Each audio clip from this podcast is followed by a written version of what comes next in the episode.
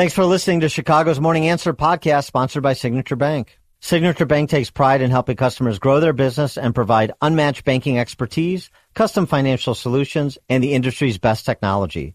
So whether you're a business looking for a deposit relationship or needs a ready source of financing, Signature Bank is the right bank for you. Call today at 773-467-5600 to hear how Signature Bank can help your business grow and thrive. Member FDIC, Equal Housing Lender. This is Chicago's Morning Answer with Dan Proft and Amy Jacobson on AM 560. The Answer.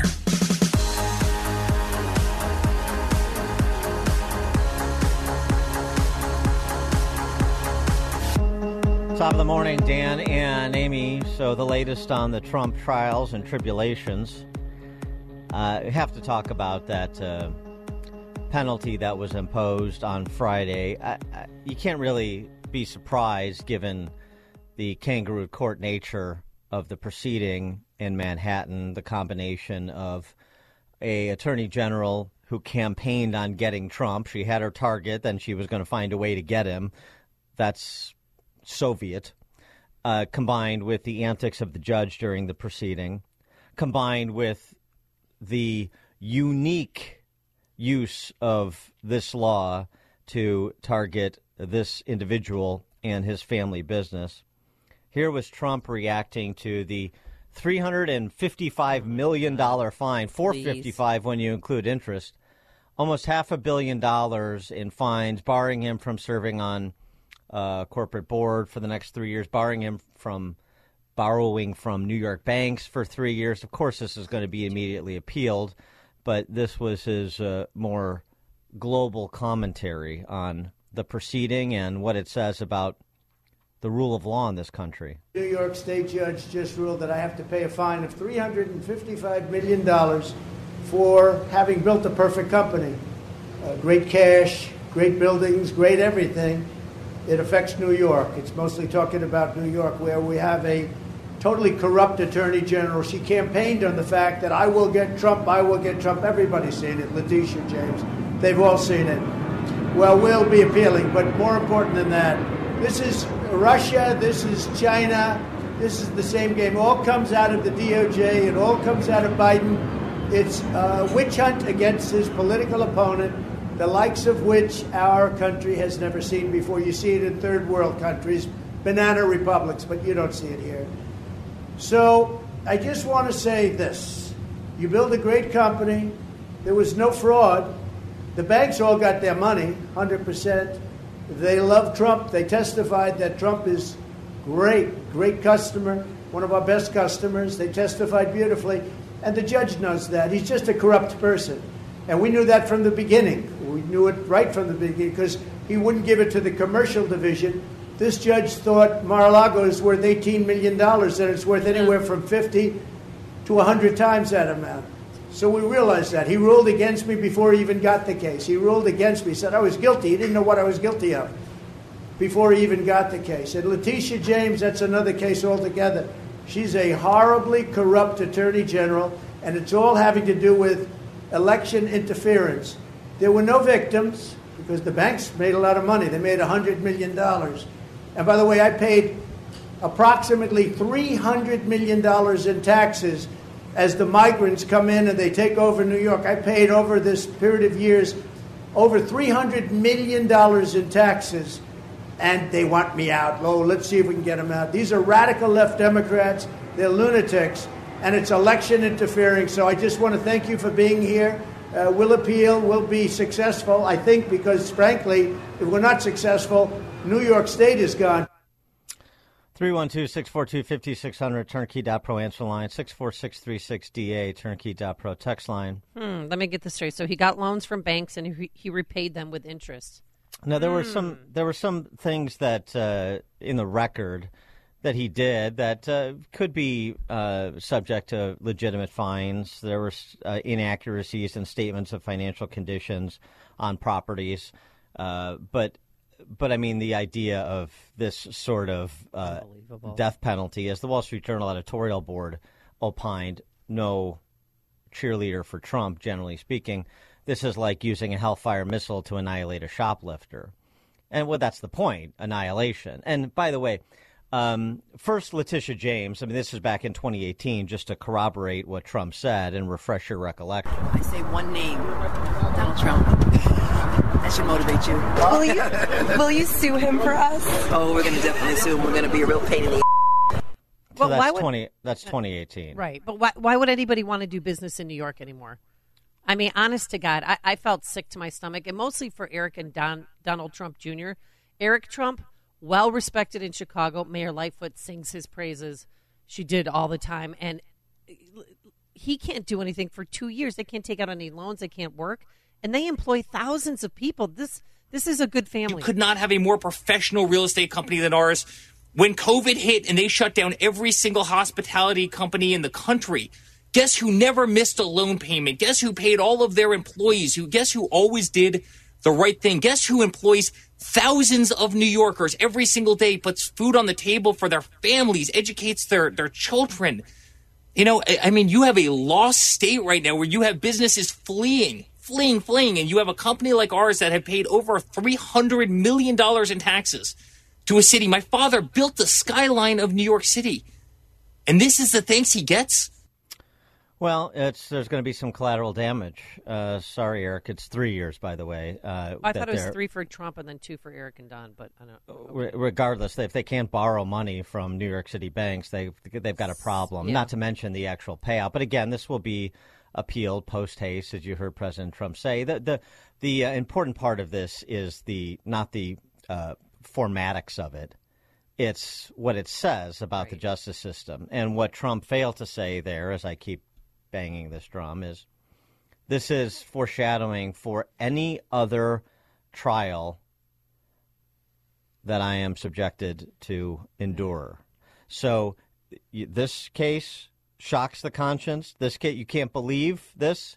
Well, just understand it will be the same thing with Alvin Bragg criminalizing uh, the business records statute. It will be the same thing in Atlanta. It will be the same thing in D.C.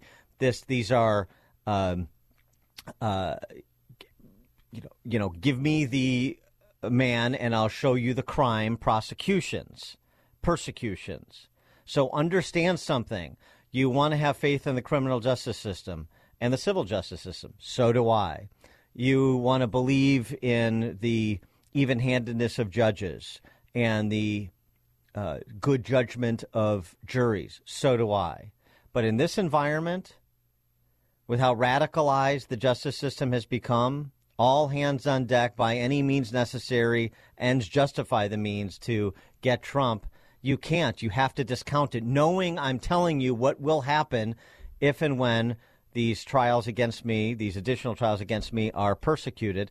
This is what will happen. So you can't let that influence how you think about the 2024 election, lest those same people who've undermined your trust in the justice system will win. And, and to borrow a favorite phrase of Trump's, we won't have a country anymore. No, we won't. And Kevin O'Leary from Shark Tank. I don't Yeah, know you you just watched- hold, hold, hold on on O'Leary. Le- Letitia James. You have to hear from Letitia James. She's effectively the prosecutor in this case. Yeah, this is all her. Uh, and this is what she said in her remarks after going through her pro forma I'm Eliot Ness uh, bull jive. This is what she said. Because the scale and the scope of Donald Trump's fraud is staggering. And so too is his ego. So when, when you say, and so too is his ego, gosh, um, you'll pardon me, uh, Madam Attorney General, if I don't uh, read something personal into this. Not the dispassionate enforcement of the law, but a personal vendetta with Trump. What does his ego have to do with enforcement of the law? Whether he was a man of few words and great humility, or he was a ringleader, or you know, sort of a, a ringmaster like Donald Trump is in the public arena. What does that have to do with the underlying uh, legitimacy of the prosecution and enforcement of law? It has nothing to do with it. It was a tell. I I just don't know who I hate her more, her, Fani Willis, or uh, Bragg. I think. Um, I think Three Fawn- Stooges. I think I think Fani Willis and Letitia James may be the same person. Oh, okay. Well, one wears their dress the right way, the other one wears it backwards. I I was going to ask about that last because I have that forgot dress to. in green. I have that dress in green. Everybody, if anyone goes to Nordstrom Rack, we all have that uniform. And you hmm. you have to wear. I mean, the fact she wore it backwards and then she took the tie that you wrap around your waist and put it forward. I mean, uh, Maybe she was uh, just uh, offering a tribute to Kris Kross Jump Jump. she does like Deuce the DJ. This is Chicago's Morning Answer. Your show keeps me alive during the week. There's nobody I'd rather listen to between 5 and 9 in the morning than you guys. On AM 560. The Answer. Hey, business owners, is your business and money in good hands? Does your bank invest in your success? Hi, Mike Gallagher here, letting you know that when you need a relationship bank, Signature Bank makes commercial banking personal. I love these guys. Not only do they have expansive industry experience, a strong financial track record, but they're also highly capitalized for strategic growth. That's so important. That's why Signature Bank is my bank. They know what it means to grow a business by designing solutions that are right for you and only you. These are real people. They're ready to help. So reach out to my friends at Signature Bank. Make the call today. 773 467 5630. 773 467 5630 or visit them online at signaturebank.bank. That's signaturebank.bank. Your business could be Signature Bank's next success story. Go online, signaturebank.bank, member FDIC, equal housing lender. Signature Bank. Only the biggest stories, only the biggest guests, and only the biggest opinions. This is AM 560. The Answer. Top of the morning, Dan and Amy. We were talking about the uh, $355 million fine imposed on uh, Trump and his business on Friday by that New York uh, Civil Justice Court. And um, I love the response from uh, Kathy Hochul. Oh. She uh, she was on with uh, John Catsimatidis uh, on his radio program, and she said, "Look, um, New York business owners um, have nothing to worry about. Um, they sh- they uh, they shouldn't be worried that it, it quote if they can do that to the former president, they can do that to anybody." I think it's really ex- an extraordinary, unusual circumstance that the law-abiding and rule-following New Yorkers who are business people have nothing to worry about because they're very different than Donald Trump and his behavior. Well, uh, that brings us to uh, Kevin O'Leary, you mentioned before the break, and uh, a little flashback. Kevin O'Leary, you know from Shark Tank. Yeah, no fan of Trump's. I mean, he's a lib. Uh, he uh, had said this, you know, weeks ago before the adjudication of the case, but it bears repeating, as you say, somebody who is not a Trump acolyte but understands how the real world works, including the real real estate world, the real commercial real estate Yep. world in New York. Well, let's leave out Trump for a minute and let's leave out politics and just talk about what happens in real estate development anywhere. So, if you're a developer and you've got a building on a, on a block anywhere in America and it's worth, let's say, $500 million, and you want to build a building right beside it, you go to the bank and say, this building is worth $500 million. I'd like to borrow a construction finance loan against this asset and I want you to tell me it's worth 500 million too. And the bank negotiates with you and says, "Well, no, we think it's worth 400 million." And you fight it out. You're always trying to show your assets in the brightest light with the sunshine you could possibly determine for them. You want them to be worth the very most because you're only going to get a 40 or 50% loan to value as it's called. Then you borrow that money in the case of a $500 million asset, maybe you get 250 million and you build a new building with a construction finance loan. And so that's what this case is all about. What and, and by the way, forget about Trump. Every single real estate developer everywhere on earth does this. They always talk about their asset being worth a lot, and the bank says no. And that's just the way it is. So in this case, when I'm trying to figure out, and I'm not pro or con, or I don't care about the politics, who lost money? Nobody. The bank got paid back the construction finance loan, and a new building was built. And if, if you're going to sue this case and win, you got to sue every real estate developer everywhere. This is all they do. This is what they do all day long, every day. So I don't think this thing will ever survive appeal, regardless of what the fine is.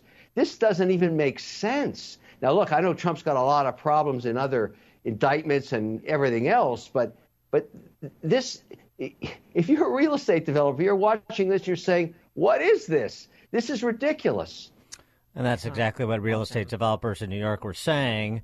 And that's why the Kathy Hochul response is so interesting because it essentially concede the point. Hey, Yeah. look, don't worry about this. Yeah, I got you. This is special for Trump. I mean, she just admitted it was purely partisan political prosecution of Trump. That's what she did. Shame on her. Shame on all this. This is so disgusting. I mean, where do we live in a communist country or fascist country? That's I felt sick all weekend for Trump and his sons because So- this is not an America I want to live in. So again, you know, just the, the customary way of doing business. You try to inflate the value of your property, as Kevin O'Leary was saying, and then when it comes property tax time, you hire Ed Burke or Mike Madigan to deflate the value of your property to get property tax relief. You may not like the, the game. I may not like the game, but that's how it's actually done. So if you want to change the rules of the game, I'm open minded on the topic, but you have to do it prospectively and it has to apply equally. That's how it works in a free society, or should. And I love it because truckers are now talking about, you know, truckers are the, the backbone of America. They deliver all the goods. They're talking about uh, not delivering to New York City for three years. And here is a black trucker who wants to everyone to jump on board. New York, New York, New York. Our radios. With Trump. With Trump. Now the truckers ain't trying to deliver y'all produce, y'all goods. For three years. Oh. You in New York, you better get up out of there. Yeah, I think groceries are high now. Y'all better respect Trump's gangsters. And y'all better respect that, that MAGA crowd. They're not playing. They're not playing. As you can see, they're not playing. Keep on around. You gonna find out.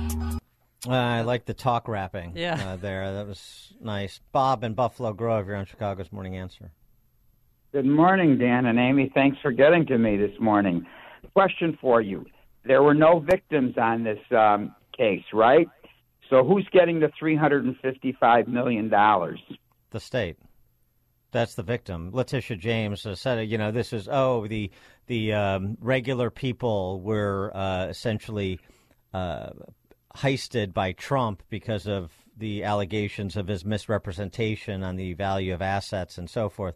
So the $355 million, thanks for the call, Bob, if it's ever paid, would go to the state. The state's the beneficiary. And then it'd what? Go to house migrants Yeah, exactly. or illegals? Excuse Yeah. me. Too precisely. soon. Sorry. Pres- yeah, precisely. You know, it, it go to the people they Yeah. are most concerned about. Right, People that in this are in this country illegally. So yeah, exactly. Yeah, right. Uh huh. Um. So uh, on just down in Atlanta, I know the it's going to be tough to top the testimony from Fani Willis last week, uh, but um, we did want to include Dad because Dad John Floyd, that's his name, who an attorney in his own right, retired attorney. Um, he testified as well. I, I guess it was on behalf of his daughter. It didn't sound like it though. Part of it was trying to part of his testimony and the uh, cross examination of him was focused on the timeline of the relationship uh, with Wade because of the argument back and forth about whether or not she and Wade misrepresented the nature of their relationship and the time along with the nature of their relationship. So John Floyd was asked sort of about his whereabouts because I guess he spent part of his time living with uh, Fani. Um, and this was when she was dating a DJ named Deuce. Yeah, uh, he says. great. Yeah. Anyway, uh, I really don't want to get any deeper into Fani Willis's love life. Please don't make me. But um, but John Floyd talked about how he wasn't around uh, uh, much in 2019 because of COVID. Right. Because He he, knew something knew we didn't. Yes. He had a direct line to the Wuhan Virology Lab, apparently. thing. So I was just stuck. I was just stuck there.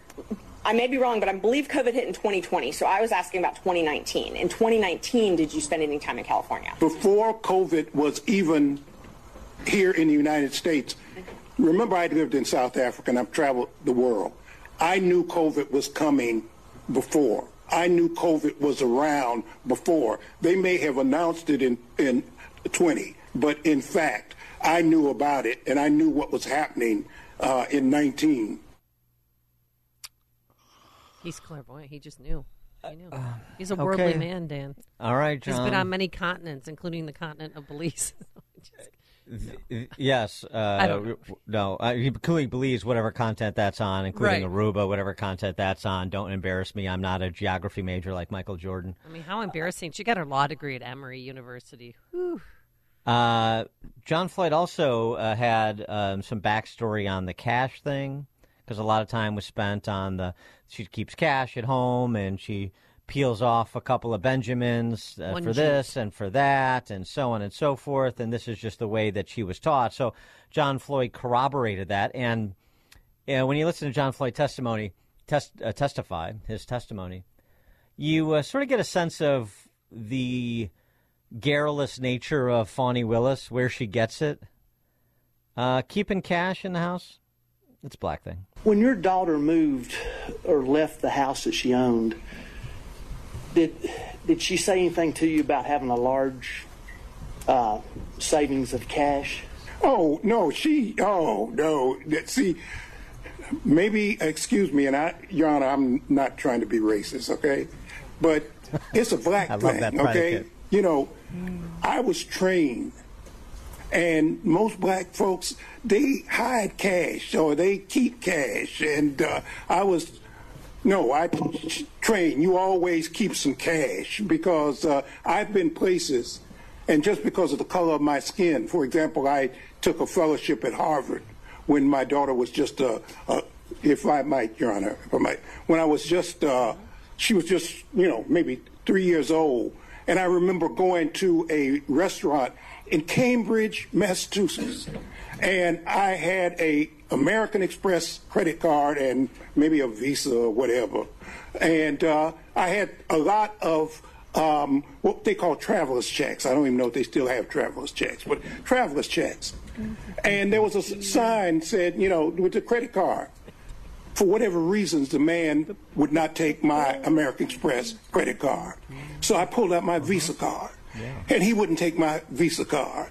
So then I pulled out my traveler's checks. He said, "We don't take checks." Now this was these were traveler's checks. This was money. I had a ten dollar bill. I'll never forget this as long as I live. And uh, he said, uh, uh, "The bill for my wife at the time, uh, Fani's mother, Fani and myself was like nine dollars and ninety five cents, and I had a ten dollar bill. That was all that. And I always remember that. Um, but even before that, I've always kept cash. I, you know, and I've told my daughter, you keep six months worth of cash always. For example, I had three safes in my house. Um, I put some of my clients' stuff there too, uh, things I didn't want other lawyers to be, I mean, because you're always in a firm, and I knew that there were special conditions. So some of my clients' things I would bring home, put them in the safe. But I've always kept safes. And as a matter of fact, I gave my daughter uh, her first cash box and told her always keep some cash. He brought me back to the time when I did use traveler's checks, right? No, I, I understand. Yeah, and that's in the time when some uh, gas station attendant in Cambridge wouldn't take my American Express card. Sure. Uh, A lot of gas it. stations don't take American Express. Yeah, victim of It's not a uh, black thing. It's victim of thing. institutional racism Uh-huh. in Cambridge, Massachusetts. Sure, and uh, whatever that ha- whatever whatever century that happened. Um, yeah, so that's fast forward. That's why Fani Willis uh, pays cash for transactions with her uh, love interest and doesn't keep any record of it, even though she's uh, the one signing off on 650 grand worth of payments to him as a subordinate or a Hmm. vendor or contractual employee or whatever she wants to call him. In the okay, all right. I mean, wait, J- judge, judge at Fulton County, please keep Fani Willis on the trial. Please don't bounce her. I know. And you know what? If you would, could you make a recommendation that Dad, John Floyd, be co-counsel? Sit second chair. You're right. Now I want to see more of her. I would. This is. That would be fascinating if they keep her on the case. Oh my God! Oh, it'd be must-watch TV. Between Fani and John, the trial is going to take about six months longer than it otherwise would, just because they can never shut up. I know. Just answer the question. They're going around and around, and like there's a straight line between point A and point B. Get to it. Uh, the the keeping cash thing is it's a black thing. I, I know some white people who keep cash, but anyway, that's okay. Uh, the it's a black thing to institutional racism to um, to to safety to to to, to safes and cash boxes and your. I mean, John, please. You know. I mean, it's, I'm, I had I'm, I'm listening. Too. I'm listening to him, and I'm thinking of Steve Martin in What? Planes, Trains, and Automobiles. Have a point. It makes it so much easier for the listener. 312-642-5600. Turnkey Top Row answer line. You can also text us at 64636. Type in DA, and then a quick comment. Mike in Yorkville. Good morning, Dan and Amy. I first would want to say, after listening to that testimony, I think I found Bob Menendez Menendez's new attorney. Oh. That's the first one. There you go. Right. I keep gold bars. Keeping gold bar- bars is a senator thing. Yeah, perfect. You, you know, and just listening to these people. No, I came from Howard University. I came from this. You know, I went to college, graduated. I just didn't realize how much my college diploma is now worthless because I realized that they're just handing them out to people. And apparently, those that are going to get a JD aren't as intellectual as we always keep on thinking. It seems like they're almost as worthless as anything else. It's they're the, just the crooks in the suits that are inside the courthouses that are just making deals using Latin terms. That's about it. yes, they know a couple Latin phrases to make them sound somewhat consequential. Right. Thanks for the call, Mike. I mean, her. How did she become the DA? I know I should She already ran know for the office answer. and won. I know, but I mean, how did she even get a law degree? It's she went to Howard, then she went to Emory, and then I mean, her street talk. Like, like I give one G to Robin, and I mean, it's it's embarrassing. Uh, well, I mean, to Mike and Yorkville's point, what you think you need to be a member of Mensa to get a law degree? Mm-hmm. Hardly. Mark on the South Side, have you taken a perusal of the morning. lawyers practicing out there in every discipline, just about? It just still shocks me. I don't Good morning, Dan and Amy. Yeah, Mark. Go ahead, Mark. We know that they have, uh, yeah, we know that they have looked at every line of Trump's tax returns over the years. He's been audited, and after the decision on Friday uh, for committing fraud, yet the IRS all these years never brought charges against Trump for filing false um, income tax returns. It's very contradicting. Uh, thanks for the call, Mark. Uh, it's, uh, it's a fair point you raised because they have had no shortage of audits of Trump, we know. That's true. That's true. Uh, we got the best text message ever because you know on the stand we learned that her boyfriend in 2019, even though you don't want to talk about it, Dan, he was a DJ named Deuce. Yeah, Deuce. You know, sure. you know, we Deuce. remember Deuce. I remember Deuce is great. He played at our prom. Uh, I got a text message. Too bad she had to drop a deuce. Uh, yeah, I'm sorry. That's just not a visual I wanted to start the day with. Uh, Jay in New Lenox. Hi, thanks for taking my call this morning. I just wanted to comment on the fact that most people, I don't know if you've known any, that will ramble and ramble and ramble are usually being dishonest about whatever they're talking about. It it seems like he was just constantly talking about nonsense because who pays a nine dollar and ninety five cent bill with an American Express card? I, I don't understand that. He's, he's trying to get the he's trying to get the points. Uh, Oh. uh, thanks for the call, Jay. It's all about the miles. Yeah. Yeah, right. I mean, it's just, it's a, uh, these are real people. I know. And and in real positions of authority. That's the thing that should No, it's not funny. You should find jarring. I mean, she's Uh, prosecuting a former president, and she's going on five trips in six months to Belize, to wine country, to Aruba on a cruise. I mean, you cannot. These are not serious people. Mary Kay, Western Springs. Yeah, you can't live life without banking. I mean, who never goes to the bank, puts their money away? That's a weird. The whole Fani Willis doesn't have any checks. She doesn't have Yeah, checks. She doesn't use checks. The- That's nuts. That's nuts. Mary, Um, have you ever worn your dress backwards? No. You know what No, that I means? It means easy access. That's why they wear it backwards. means you were calling to the drunk when you lover saying, "Take my dress off." Oh, really? that was a come hither move to wear her dress backwards. oh yeah, that was take. Uh, yeah, take it- me in the back room. Trust, trust me. Oh, I Oh got boy! this. Wow. No, I thought they were getting dressed, and she put it on backwards. Oh boy. Oh, that's right. They could have been, you know, doing something. These are like sands Yeah. through the hourglass. These are the days of Fani Willis's life.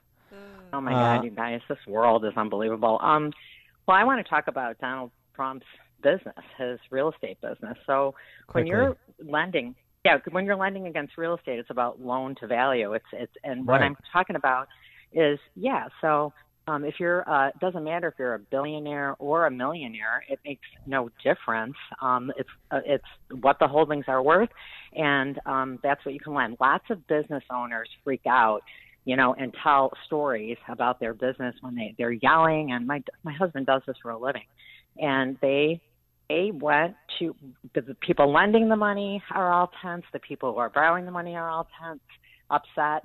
They will say things that are less than true to get their way.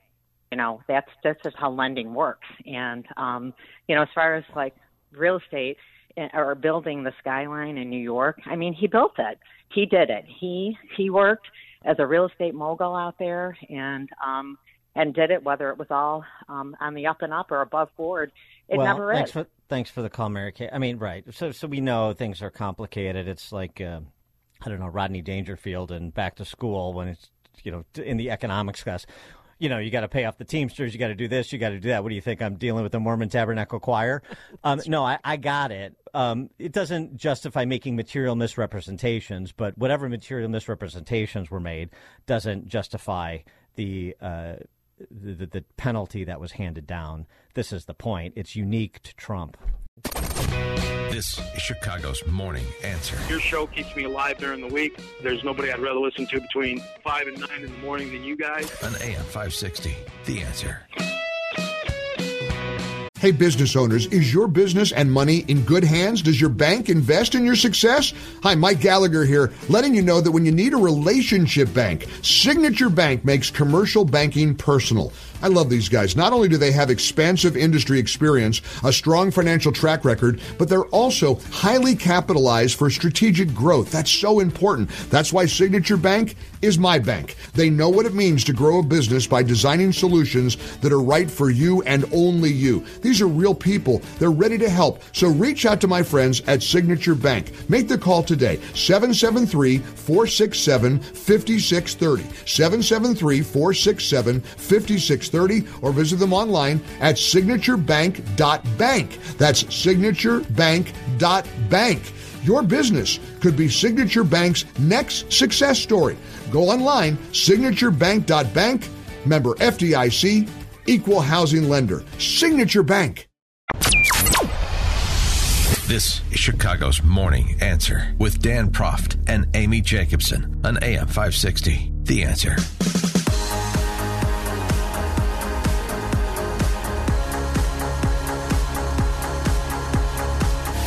Top of the morning, Dan and Amy. Four men who live at a migrant shelter in downtown Chicago have been charged with robbing and strangling a passenger on the Pink Line.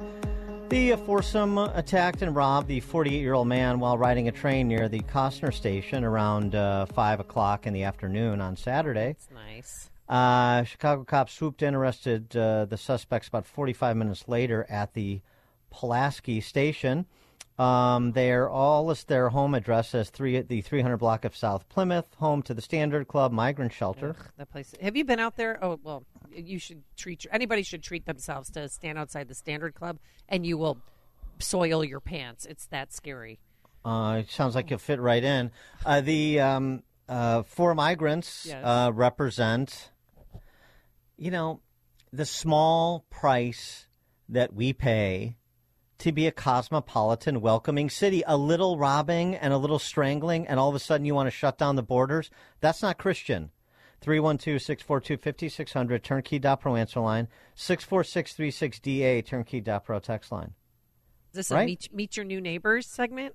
These are your new neighbors. Let's say hello to your new neighbors. Um, also, this in the suburbs, uh, you just I just want you just want to take note again. I mean, Um, some people get um, uh, victimized. Yeah. You got to think of the bigger play. You got to think of the larger effort afoot here. You got to focus on your own sense of moral rectitude. You can't focus on the consequences. That's not going to get us anywhere. Um, several robberies in which thieves targeted bank customers have recently reported across the Chicagoland area. That means the suburbs. Anyway, uh, one incident took place around 2 p.m. on Wednesday in Wheeling. Yeah, I heard about that. Police were called to an apartment building, uh, 500 West Dundee Road. Woman reported she was robbed inside the building's parking garage. Wheeling police are urging residents to be aware of their surroundings, especially when visiting and leaving banks or ATMs.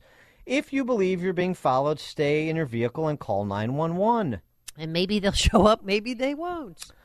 Uh huh. Uh, well, my neighbor, she got robbed. She took 500 bucks out of the bank on a sunny Sunday afternoon, and two black kids kids followed her home and uh, held her at gunpoint in her garage.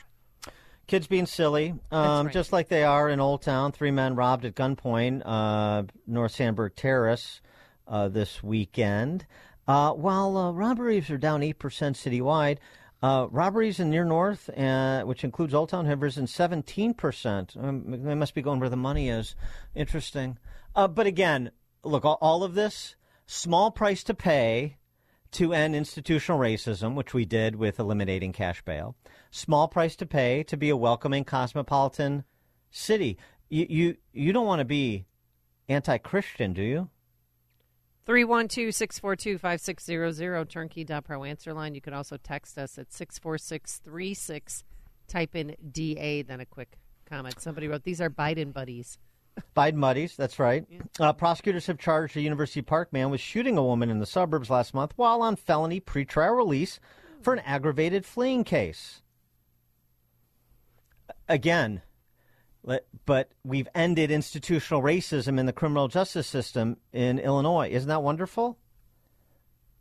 Man who stabbed woman, threatened her boyfriend with a hammer, was supposed to be in court facing charges of attacking another victim with a knife and a hammer.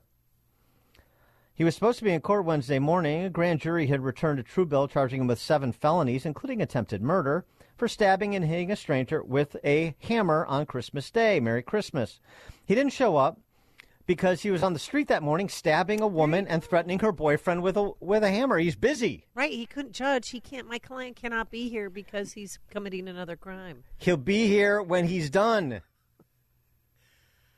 All, all we can do is tell you the stories and tell you the line of argumentation from the people that have been elevated to shot caller status, pun intended.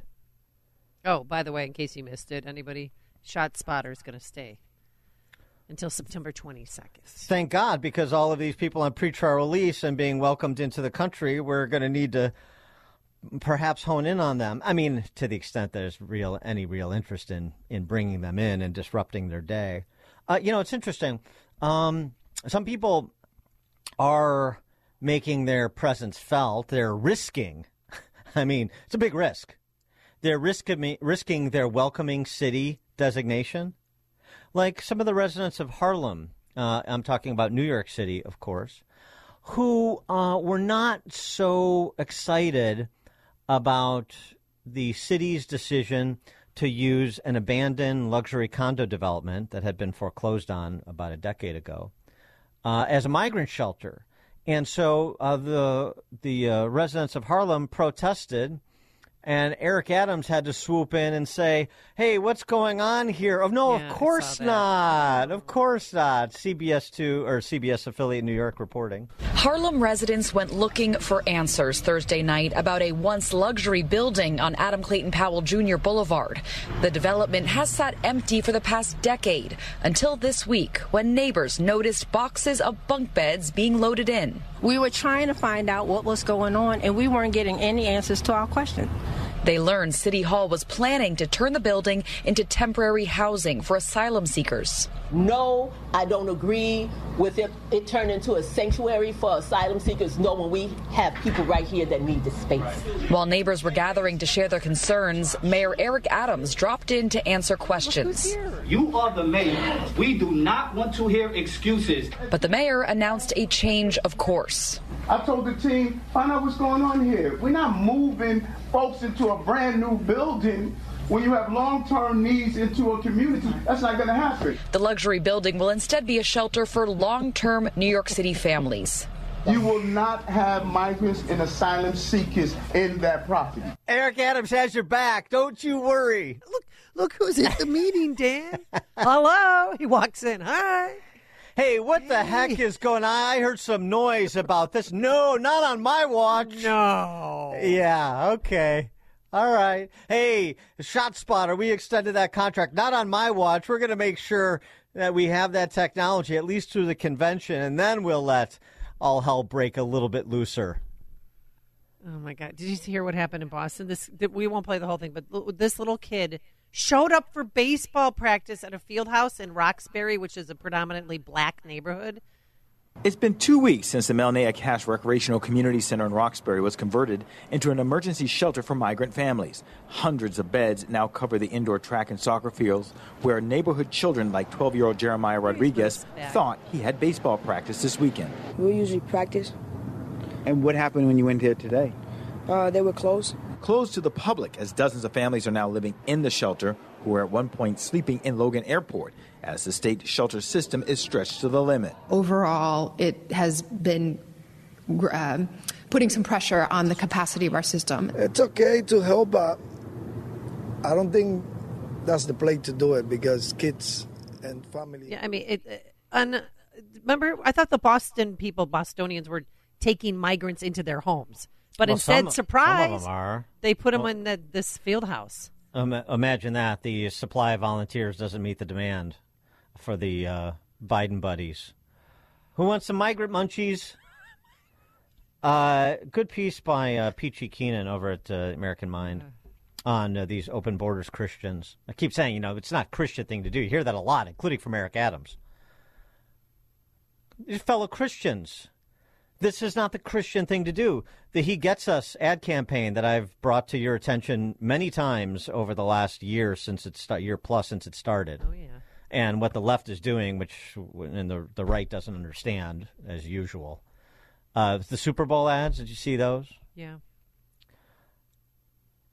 Peachy Keenan asks, why is it the open borders Christians are so committed to allowing America to be raped and pillaged by millions of illiterate third worlders who care nothing for our laws, values, time honored traditions, and morals? Why is that, do you think? Oh, but you know who they are. You, you get uh, the high hat from them if you raise a, a legitimate issue, if you say anything akin to what you heard from those residents of Harlem then you get scolded in Glen Ellyn and River Forest and Wilmette, Naperville, Downers Grove, Hinsdale. I could go on. You get the point. So why is that? You ever think about it? 312 642 5600, turnkey.pro. Peachy Keenan goes on. Google crimes committed by aliens, quote unquote, and you'll see a long list of recent shootings, lootings, rapes, and more, stranglings, Pink Line. The um, and um, those wonderful God-fearing Catholic charities are doing the Lord's work by providing free getaway cars to violent thugs. The entire illegal immigrant pipeline from the airports in Turkey and Dubai that are sending them to South America and Central America to the Darien Gap across the border and into our cities is being funded by Christian and Catholic NGOs when you learn about the betrayal Catholic and Christian NGOs have been committing for decades to the rights and privileges granted by America, you'll go mad. The recent failed federal border control bill included $2 billion to religious organizations to help migrants, meaning paying them to break the law. We've documented this over the last many months the flights from San Antonio to Chicago and stuff sponsored by, paid for by Catholic charities. James O'Keefe, uh, undercover reporter, as you know, you remember him from Project Veritas, now he's on his own, exposed the Catholic Community Services of Tucson facilitating the illegal entry of gang members into this country. Casa Alitas offers shelter, necessities, and travel assistance to asylum seeking families. We help guests find safe harbor, reunite with loved ones across the U.S. Sounds great, except then you look at what they're actually doing, and they make no more distinction uh, about who's coming into this country than the Biden administration does. As Peachy Keenan says, there are many organizations like this taking money from their parishioners, the federal government, and it, funneling it directly to illegal aliens. And Catholic Charities is the worst offender. So why? And you, you, you question this. You, you heard this in Naperville when uh, uh, McBroom, uh, you know, floated the idea of a sign-up list, and you get people up there. Oh, you know, this isn't. We're not welcome. This isn't the way to do it. And what about? Just like Eric Adams citing uh, scripture to defend his def- to, to to defend his uh, support of sanctuary city policies, and by extension, coming. open borders uh, at the southern border. And by the way, the northern border too, which the uh, illegal entrances in the northern border is up exponentially over the last year. But he does that uh, at the same time as you know beating the drum. You got to do something about the border, but you support the underlying policies, all of them. This two-step that they all do.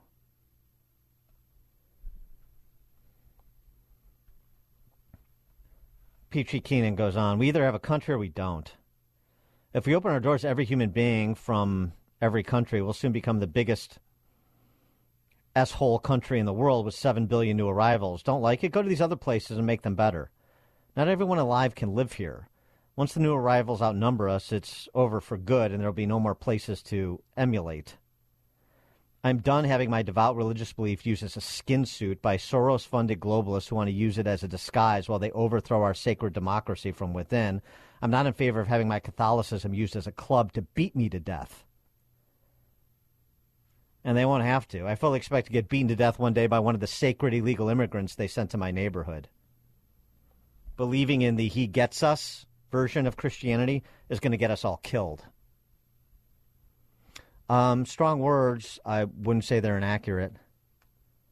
Oh, by the way, did you catch this? Just in terms of the ongoing uh, dilution of your standing and rights and responsibilities as an American citizen? San Francisco just admitted its first non citizen to their local elections board. Ugh, yes, it's some Asian woman, right? I wonder what the, uh, her posture will be. Kelly Wong, an immigrant rights advocate, is believed to be the first non citizen appointed to the commission. Uh, Wong's appointment is the result of a 2020 voter approved measure that removed the citizenship requirement to serve on San Francisco boards, commissions, and advisory boards. Of course. Now let's move it to vote. So it begins. Joe in Naperville, you're on Chicago's Morning Answer. Yeah, you know, these, these people that want to use the Catholic religion as a as a cloak of uh, doing devious things. Remember, Jesus said, "Render unto C- or God, Jesus says, render unto Caesar what Caesar's and render unto God's what God's." If these Catholic charities are doing stuff that's fostering illegal behavior, they need to get Fani Willis. They have a RICO case against them.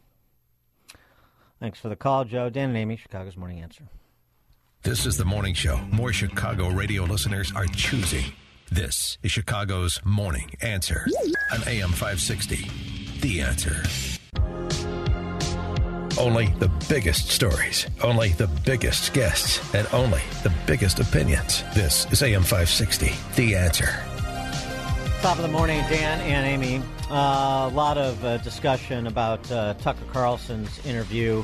No, not of Putin, a more important one in my view and that was uh, the cybersecurity, uh, former State Department cybersecurity uh, staffer, Mike Benz, who uh, we've had on the show, who I interviewed in my uh, pod, Culture podcast uh, for American Greatness back in, at the end of the year, and who we've talked about quite a bit. Not uh, not him specifically, but what he's describing in terms of the censorship industrial complex and what Benz has been describing over the last, say, year has been very important to the reporting that uh, Mike Shellenberger, Matt Taibbi, and others have done from the Twitter files to even the reporting last week about the false flag operation that was allegedly initiated by CIA, the John Brennans and Jim Clappers of the world back at the outset of the 2016 campaign cycle. Has it ever stopped? And of course, part of that censorship industrial complex necessarily is folding in the legacy media, the DC press corps. We'll get to Benz. But let me, uh, well, and not just the DC press corps, but also, of course, all the social media platforms. So we'll get to Benz. But uh, this hot mic moment was sort of interesting on CNBC. CNBC's Sarah Eisen was interviewing the uh, president of global affairs for Meta, aka Facebook. His name is Nick Clegg. And she asked about the upcoming election. Here we go.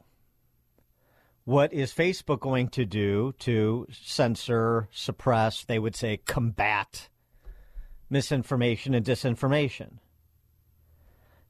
The uh, hot mic moment is difficult to hear, but I'll uh, tell you what Sarah Eisen said while Nick Clegg was talking. Take a listen.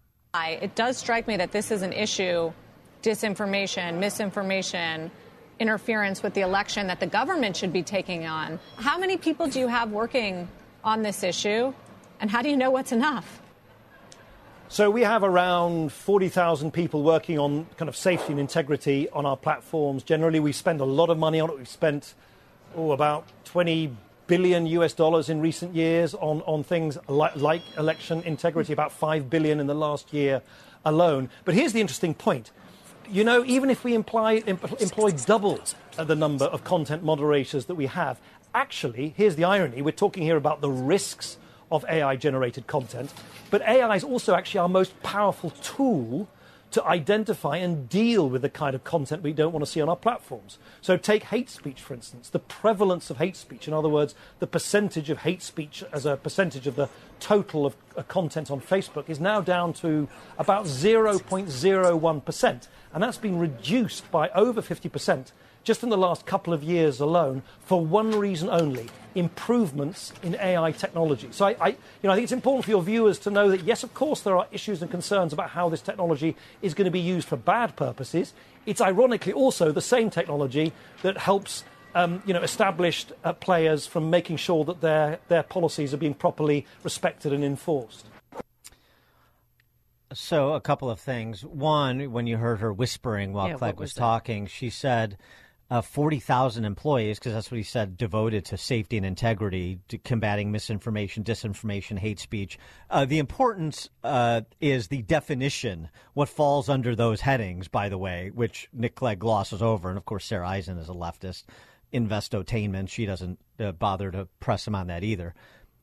She said uh, 40,000, they only have 67,000 employees.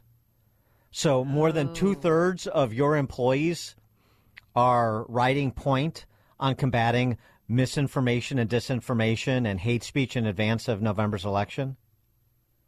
What does that tell you? Oh, it tells me that they're being um, proper stewards of their platform and monitoring so people get the straight dope. Oh, really? No, it tells Uh, me fr- they're pushing their agenda. from the same uh, uh, platforms like Meta that suppressed the Hunter Biden laptop story in advance of the 2020 election? Here was Mike Benz um, uh, on with Tucker about the 2020 election and the social media platform's role, uh, as has been detailed in the Twitter files reporting, as was previewed by uh, psychologists like uh, Robert Epstein years before, uh, after you know, who studied focused on Google. Harvard trained uh, psychiatrist uh, Robert Epstein looked at uh, how Google manipulates search results, and he uh, did it post mortem in 2016, and he did it prospectively for 2020. And and still, we can't seem to get attention beyond, ironically, the social media platforms to this issue. Mike Benz. any tweet, any YouTube video, any Facebook post, any TikTok video, any Discord post, any Twitch video, anything on the internet that that uh, undermine public faith and confidence in the use of mail-in ballots or early voting drop boxes or, or, or ballot tabulation issues on election day was a prima facie uh, terms of service violation policy under this new delegitimization policy that they only adopted because of pass through government pressure from the Election Integrity Partnership, which they bragged about on tape, including the grid that they used to do this, and, and simultaneously invoking threats of government breaking them up or, or government stopping doing favors for the tech companies unless they did this, as well as inducing crisis PR by working with their media allies. So, and they said the government, DHS, could not do that themselves, and so they set up this, this basically constellation of State Department, Pentagon, uh, and, and IC networks to run this pre censorship campaign, which by their own math had 22 million tweets on Twitter alone. And mind you, they did this on 15 platforms. So this is hundreds of millions of posts, which were all scanned and banned or throttled so that they could not be amplified or they existed in a sort of limited state purgatory or had these frictions affixed to them in the form of fact checking labels where you couldn't actually click through the thing or you had to, it was, it was an inconvenience to be able to share it.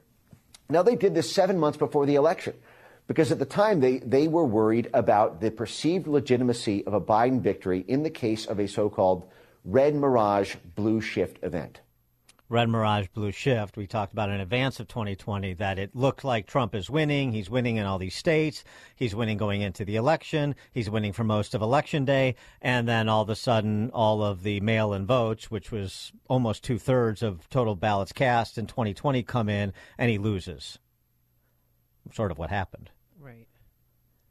But the, the, um, hundreds of millions, well, you know, just on Twitter alone in the tens of millions, hundreds of middle uh, millions, what uh, Benz calls weapons of mass deletion deployed by these social media companies. The electric, uh, excuse me, the election integrity partnership, which we've detailed before on this show multiple times.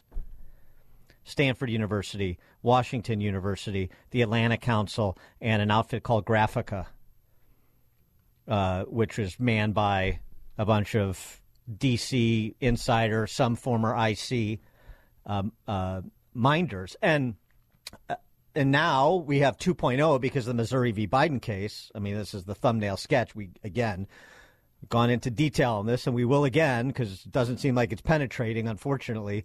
Now the 2.0 is uh, stand out, uh, essentially a state cutouts like NewsGuard, where you've got uh, former CIA Director General Michael Hayden and former DHS Secretary Tom Ridge and others of that IC pedigree working to uh, run interference without state direction because they got caught with Twitter and other uh, platforms um, in the same way that they did in 2020. I mean, I, I, I can't think of a, a bigger issue. And of course, because the DC press corps and the social media platforms are essentially aligned it's hard to get the word out, and because Republicans are feckless on the Hill, and it's hard to goad anybody into action. For more on all of this, we're pleased to be joined by Peter Berkowitz, who is senior fellow at the Hoover Institution, former director of policy planning at the State Department. His writings are posted at peterberkowitz.com. Peter, thanks for joining us. Appreciate it. Pleasure to be with you. Thank you. So, what is your view of the censorship industrial complex, and, for example, what you've heard uh, in the last couple of days from Mike Benz or previously, and as well as what you heard from Facebook's guy Nick Clegg? Well, um, my my view is that uh, it's terrible, and in a way, it's nothing new. We, ran a, an amazing experiment in this country, lifetime, uh, during the Trump pre- campaign and presidency, 2016, and then his presidency and then with the controversy over uh, Hunter Biden's laptop. The press did everything in its power to convict Donald Trump in the court of public opinion, including suppressing information, telling tales that were not true, and the press did everything in its power, in collaboration, of course, with social media, Twitter and Facebook, to suppress the truth about Hunter's uh, laptop, um, the incriminating information on it, it came to light thanks to the New York Post in the in October 2020. We ran that experiment, and what did we discover? We saw that uh, th- that the press is serving the interests of one party, and uh, the press and social media, and doing everything it can to destroy another party. So um, I'm deeply concerned with the new revelations. But the sad truth is, they don't represent something fundamentally new. We've known this for a long time. Well, sure, but the uh, sophistication, the scope, the um, the the hubris um, is growing ever uh, ever Yes. bigger, and and and so I mean, you know, is there is there an antidote to this, or we just um, sit back and enjoy the descent into the abyss? Uh, well, there certainly is an antidote. One of the antidotes, uh, for example, is uh, are shows like yours, which brings the truth to the public. A second antidote is to uh, is for people to uh, try to recover the use of the English language. We should we should reject such um, such aberrational language as such euphemisms, gross euphemisms as misinformation and disinformation. We have true statements. We have false statements. We, we have opinions. Misinformation and dif- disinformation re- mean in practice opinions with which you disagree. Uh, they should not be policed by um, uh, by Facebook and Twitter. They should certainly not be policed by the government. They should not be certainly not be suppli- policed uh, underhandedly by the intelligence community elsewhere. Third, we need to recover the institutions of education, not just higher education, but K through 12 education, um, and uh, and the media, which are uh, in creating generation after generation. Uh, believe that somehow in a free society, government's role is to cooperate with social media to censor speech. Uh, how important then will the Missouri v. Biden decision be? And, and assuming that um, it repudiates what the government did, um, uh, you know, using cutouts to do illegally what it couldn't do legally. Uh, I mean, is, did, would that represent a sea change, or would it just represent, well, okay, uh, it's nice that the the Supreme Court confirmed what we understand to be true based on the evidence, but now comes the implementation, and that's where things get complicated. Yeah, well, it's it's it's closer to the latter. It won't it won't represent a sea change because uh, because the censorship sensibility is so deeply entrenched in the United States within the federal bureaucracy, within the giants of social media, and within our mainstream educational system. So it won't be a sea change in that sense. Suddenly, uh, suddenly things won't.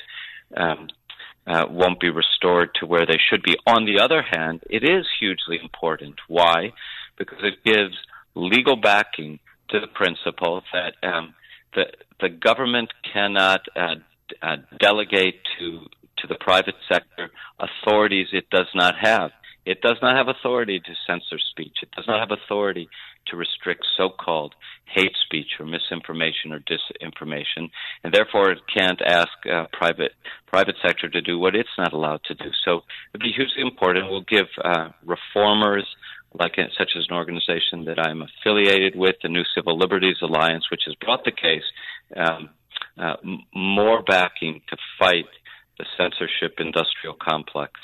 Do you think there's a, a good enough appreciation uh, among the American public that there are the forces that we're talking about here, uh, did these organizations that have been stood up and people of a certain disposition at these social media platforms, in legacy media, in the government's alphabet soup of IC agencies? Um, do you think there's an appreciation that, uh, very much like the Second Amendment, um, there is a group of people that, with significant sway that doesn't really believe that in the First Amendment, that believes the First Amendment should be significantly curtailed, if not um, portions of it repealed. Uh, I'm thinking about, for example, Rick Stengel, who wrote a book about it, who headed up the Global Engagement Center, which was for, sort of the incubator for what came next, the Election Integrity Partnership, and and now outfits like NewsGuard. Yes, look, uh, in the in our educational system, more than ten years ago, the slogan became popular: um, "Speech is violence." A generation was educated on this. After the George Floyd killing, the riots of uh, the summer of 2020, we introduced a new expression: "Speech is not speech is violence, but silence is violence." That means not only you can not may you not express your own opinion, but you must express the government uh, or educationally authorized uh, opinion. So, yes, I believe we are not, the public has not been made sufficiently aware of the acute threat to freedom of speech, in part because we're educated contrary to the principles of, uh, the First Amendment, contrary to the principles of a free society in which we need the clash of opinion in order to, you know, approximate an approach to the truth. So yes, we have, even with um, uh, let us hope, a big legal victory. We have a huge amount of work to do in educating the public about the importance of and the threats to free speech. But have you ever lived in a time where, if you, I know we have a right to free speech, and people say with free speech comes a great deal of responsibility. But if you say something that the left doesn't like, they will ridicule you and they will try to destroy you. Uh, that, that, that's true. That's what uh, we have a name for that. It's called cancel culture. This is a terrible development. Um, on the other hand, um, so long as they don't use the instrumentalities of, of government, um, there are no laws that we can act to, uh, uh, to, to prohibit, to bar, to bar ridicule. We have to meet their speech with with more effective speech. Uh, but but we can go back and ask ourselves where does this sensibility arise? Where do people get the idea that it's right to uh, to ridicule and attempt to destroy people with whose opinions they disagree? We go back to this language we use, misinformation, disinformation. We go back to this invented notion, which has no constitutional foundation, hate speech. Of course, people can say hateful things, but there's no legal uh, in a free society should is not a legal mechanism for for for preventing hate speech. You meet hate speech with uh, better and true speech that brings out its hatefulness. Yeah, the greatest act of disinformation is the silencing of dissent. I, I, I couldn't agree more. Um, and and by the way, it really does it really does great harm to those who are to, to, to those who are silenced, yes, but to the silencers. I mean, you can summarize uh, John Stuart Mill's great defense of freedom of speech with this single sentence He who knows only his own side of the argument knows little of that. You condemn yourself to ignorance if you don't make yourself familiar with uh, with views with which you don't agree. The silencers really suffer, um, and all of us suffer through that uh, uh, that that enmity toward dissent. Peter Berkowitz, Senior Fellow at the Hoover Institution, former Director of Policy Planning at the State Department. You can find his writings at peterberkowitz.com. Peter, thank you as always. Appreciate it. Thank you. Thank you. And he joined us on our turnkey.pro answer line. This is Chicago's Morning Answer. Your show keeps me alive during the week. There's nobody I'd rather listen to between 5 and 9 in the morning than you guys. On AM 560, The Answer. This is Chicago's Morning Answer with Dan Proft and Amy Jacobson on AM 560. The Answer.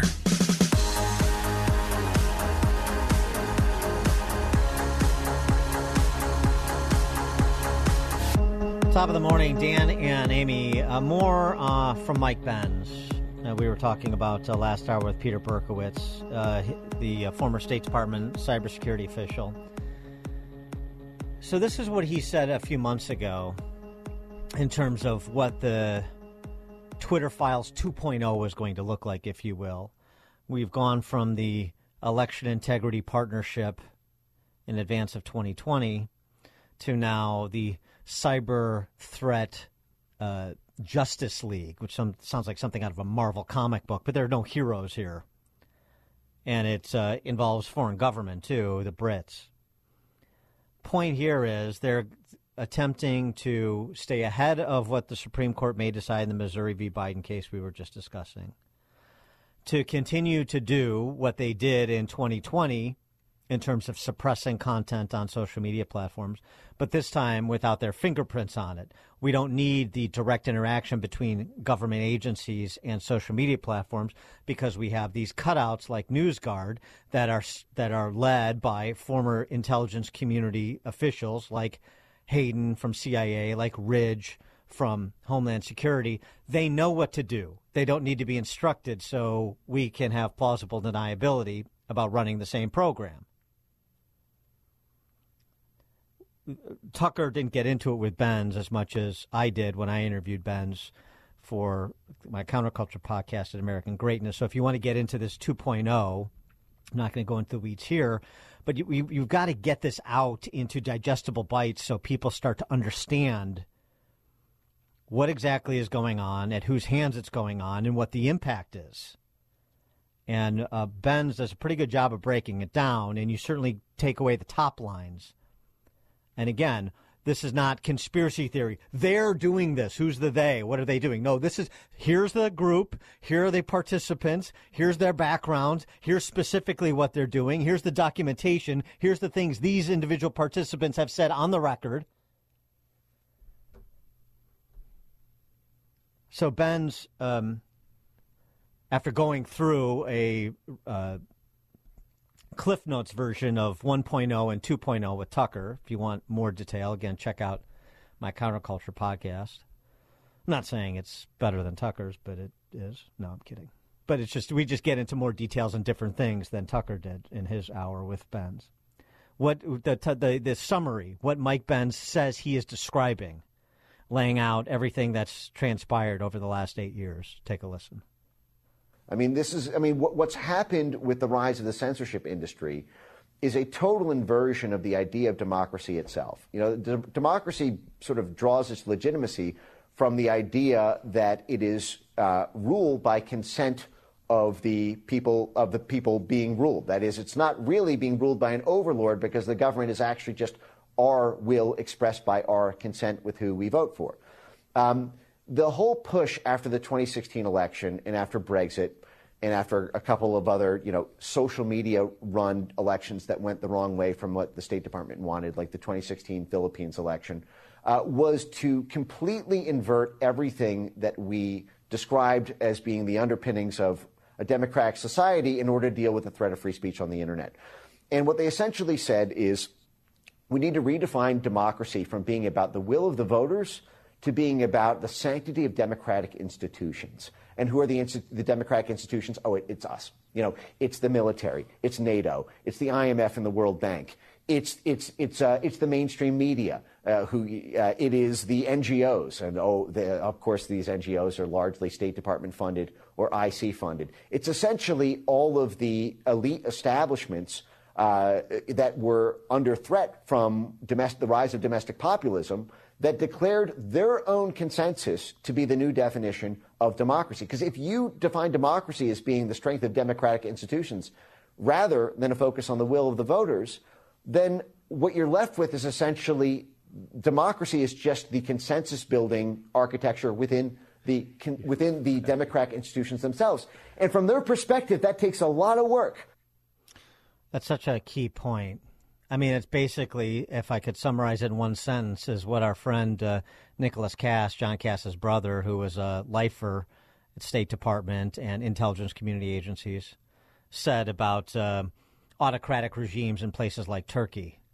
The attitude is for the people in spite of the people. The institutions, not the people. Protect the institutions, not be responsive to the will of the voter. It's military rule. That's what Ben said. For more on this, we're pleased to be joined by Steven Bucci, served America for three decades as an Army Special Forces officer and top Pentagon official. Visiting fellow of the Heritage Foundation's Allison Center for Foreign Policy Studies as well. Steven, thanks for joining us. Appreciate it. It's always my pleasure to be on the show. Thank you for having me. So, what about um, what about Benz and what he's had to say? And there's a lot of corroboration and additional reporting from Shellenberger and Taibbi that um, advance the veracity of what he has to say about uh, the intelligence community and and um, and social media platforms and what afoot uh, what is afoot here with the censorship industrial complex. Well, I mean, if you look at uh, what has already been revealed in the past, that you know the other side has stopped arguing is incorrect because it's all right there in front of them. Uh, this is the next logical step. You know, they got caught with their hand in the cookie jar with the first, uh, uh, you know, uh, Twitter files release, and they couldn't say, "Oh no, no, we're not, you know, we're not telling these social media people what to do." Uh, it was clear they were uh, over the top, so, uh, and and now they've got to find a way to accomplish the same thing without looking bad and getting caught. So they've they've come up with these additional means to, as you you know accurately put it, there's there are cutouts now that uh, allow them to have the same degree of influence over social media, the same degree of control over the info that gets passed around uh, on social media, but without their fingerprints directly on the the levers of of uh, action. Uh, that's distressing because instead of learning their lesson that the American people didn't want this, and other peoples also around the world, by the way, uh, they they said, "Oh well, we understand they don't like it, so we'll just cover it up better and uh, and be more skillful with our deception." That's that's scarier than the first situation because So- now so- you know it'll be that much harder to reveal what's going on, that much harder for us as voters and citizens to uh, to step in and try and take action or at least voice our disapproval. Well, it's more than that. I mean, it's a fifth column action. It's a coup. I mean, these are the, the if if what uh, you are saying and what Mike Benz is saying. Uh, and what Taibbi and Schellenberg are reporting, it's true, then former CIA directors like Hayden and former Homeland Security secretaries like Ridge and Clapper and Brennan, these are bad people. These are enemies of a free America. And I, I don't understand why no one uh, from military brass who served our country honorably and, and loves our country and people who are veterans of these agencies aren't uh, throwing a public fit about what we have good reason to believe is true is the case with these people. NewsGuard, why, why, why are is is Mike Benz talking about it and a few others and no one else, for example? Well, quite likely and and seemingly obviously is because they're the bosses of other people who normally would be screaming bloody murder about this sort of thing uh, are are in cahoots. They're they're the ones trying to help pull this off because they agree with that group of people uh, in some in government, some no longer in government, but still in power, obviously, uh, that feel this is the right thing to do. This is what they need to do to protect all of us from our silly, you know, populist views and our, you know, our, our uh, Yeah, I, I, I get their their cover story for their autocracy, their autocratic impulses. I get their cover story. What I don't get is um, where's the sort of Great Barrington Declaration style uh, effort uh, afoot among military and federal law enforcement to call this out and to say no. What we're we're not going to do this. Let us let you know raise the profile on this so that people start to tune into it and appreciate just exactly what's happening. Yeah, I, I can't tell you where it is or uh, you know why they're not stepping forward. Uh, in some cases, it could be because they're still just totally baffled that this is really going on. And I have to tell you, I I knew very well some of those people on that list. Uh, some of them are former military people who then went into Yeah. the IC, uh, Right. and and I thought very well of a lot of them. Not everybody on that list. Mr. Brennan, that I think has been a crook from get go, but the others I had great respect for, and to see them now embroiled to this degree in in an effort to circumvent our entire system uh, is is almost hard for us to believe because these are people we trusted. Well, so you- I think it may be delayed, but I it's it's not going to go away. I think as people understand, oh my God, this is real, you're going to see people start stepping up to uh, to point it out. Well, if you know them, are you, do you feel comfortable calling them up and saying, "What the heck did you just do?" Or have you been doing? Uh, well, I mean, a lot of these people are not, you know, General Hayden uh, General Clapper, they're people I knew I I worked under, not directly, but you know, like within their organizations. I, I don't have their their phone on speed dial. It doesn't really work that way in the, in the government system. Uh, and you know, to to see them, my wife and I, you know, we both knew General Clapper very well, thought the world of him. And as more and more of this go comes out, you go, holy smoke! I can't believe General Clapper did this and is saying this uh, it's really hard to to get your head around that. And you know, and I'm one of the people who you know I talk on the radio and on TV for a living. Now that I don't get paid for it, but you know you know what I'm saying. It's what I do. Most of my colleagues in the military, in the IC, that's not their gig. They are used to being quiet, doing their job, doing it well, and and for them it's even more difficult to get out there and and suddenly say, "Whoa, time out! This is wrong. This is not supposed to happen," because you're you're asking them. I'm not excusing the silence. Don't get me wrong. I'm just trying to explain to you why there might be that silence, at least right now. Well, I, I, understand, but there's also a lot of guys. Uh, you know, it's like the, like Kevin Brock, who's out of the FBI, and he's happy to comment on the FBI because he actually cares about the agency and law enforcement, and he's disgusted to see what has happened to it under Comey and now Wray. So I would say the same thing about uh, veterans of our armed services or these intel agencies who have the same disposition towards their former employers and to their country and uh, don't have to, you know, worry about the professional repercussions because they're out of that business. I mean that that's you know that's part of maybe that's where you start this this nucleus. And I'm not giving you a homework assignment. I'm just like you know th- this is um, such a pressing matter, and we've gone through two elections now where what Benz is describing has been afoot, and the response by uh, those.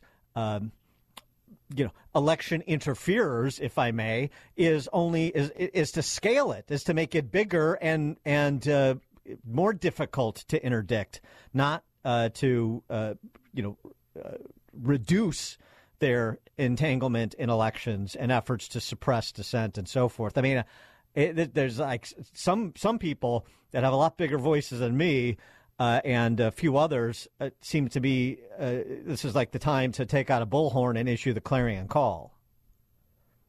Yeah, but remember, it's kind of tough to get that clarion call out there when all of the normal outlets that that would go over are, you know, part of the cooked books.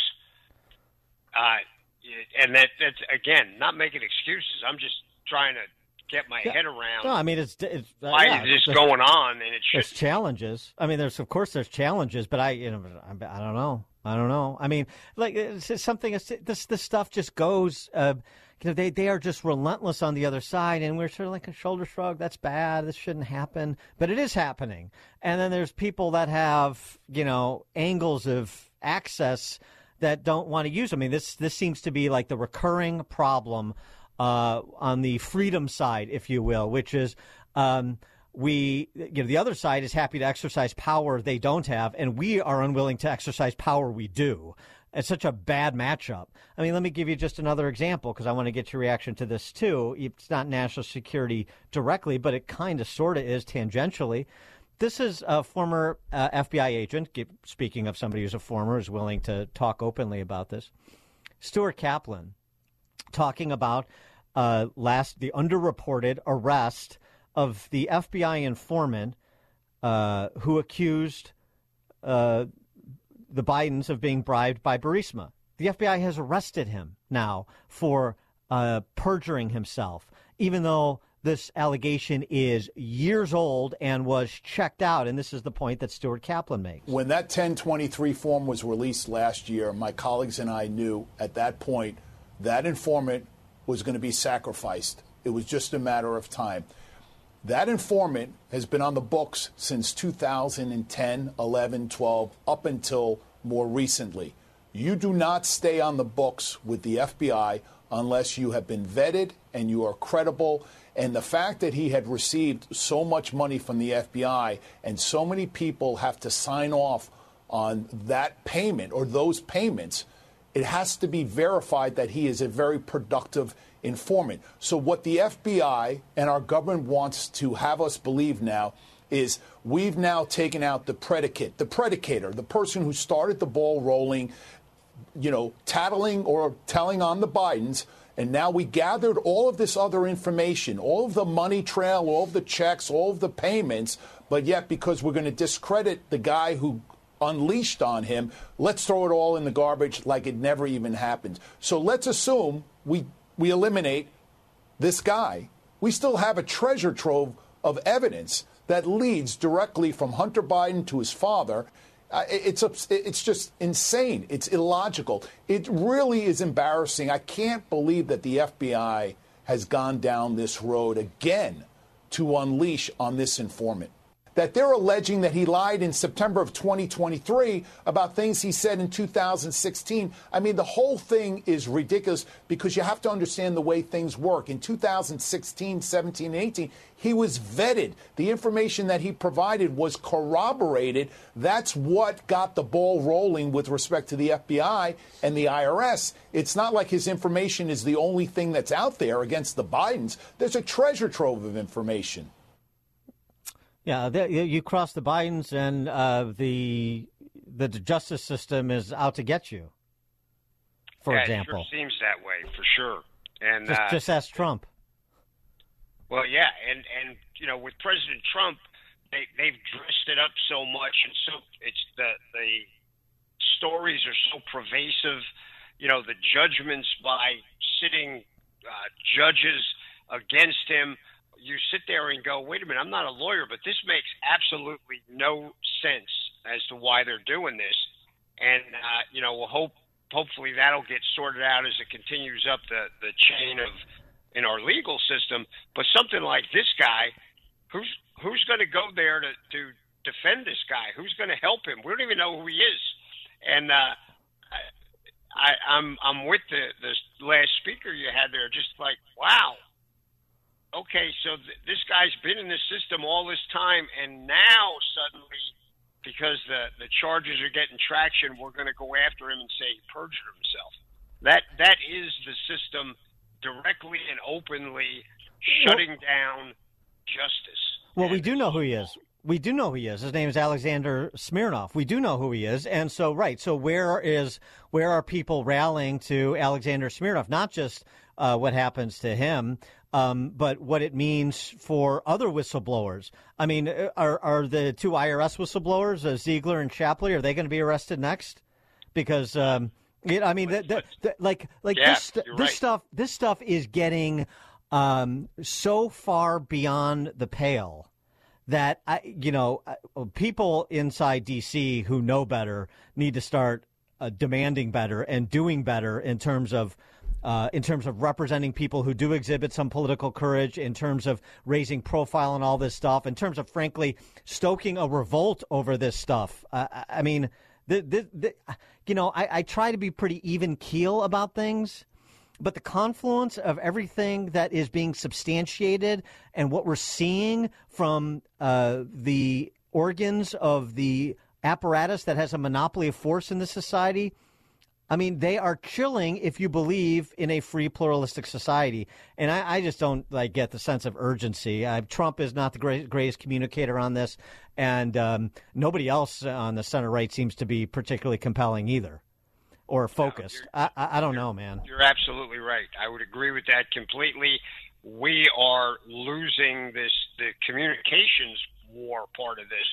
Uh, we just can't seem to get any traction with our side of the story uh, and the, but in some measure, it's because the other side owns the majority of the outlets over which this goes. Well, we better use what we have and build more. Uh, Steven Bucci um, served America for three decades, Army Special Forces officer and top Pentagon official, visiting fellow in the Heritage Foundation's Allison Center for Foreign Policy Studies as well. Steven Bucci, thank you as always. Appreciate it. And he joined us on our turnkey.pro answer line. Before you see it on TV share it on Facebook, or read about it in the paper. Hear it here first. This is Chicago's Morning Answer on AM 560. The Answer. America First with Sebastian Gorka. Weekday afternoons at 3 on AM 560. The Answer. Top of the morning, Dan and Amy. So, at least uh, two of those uh, migrants charged with assaulting those New York City police officers the other week. Yeah, I saw them. They were in court on Friday.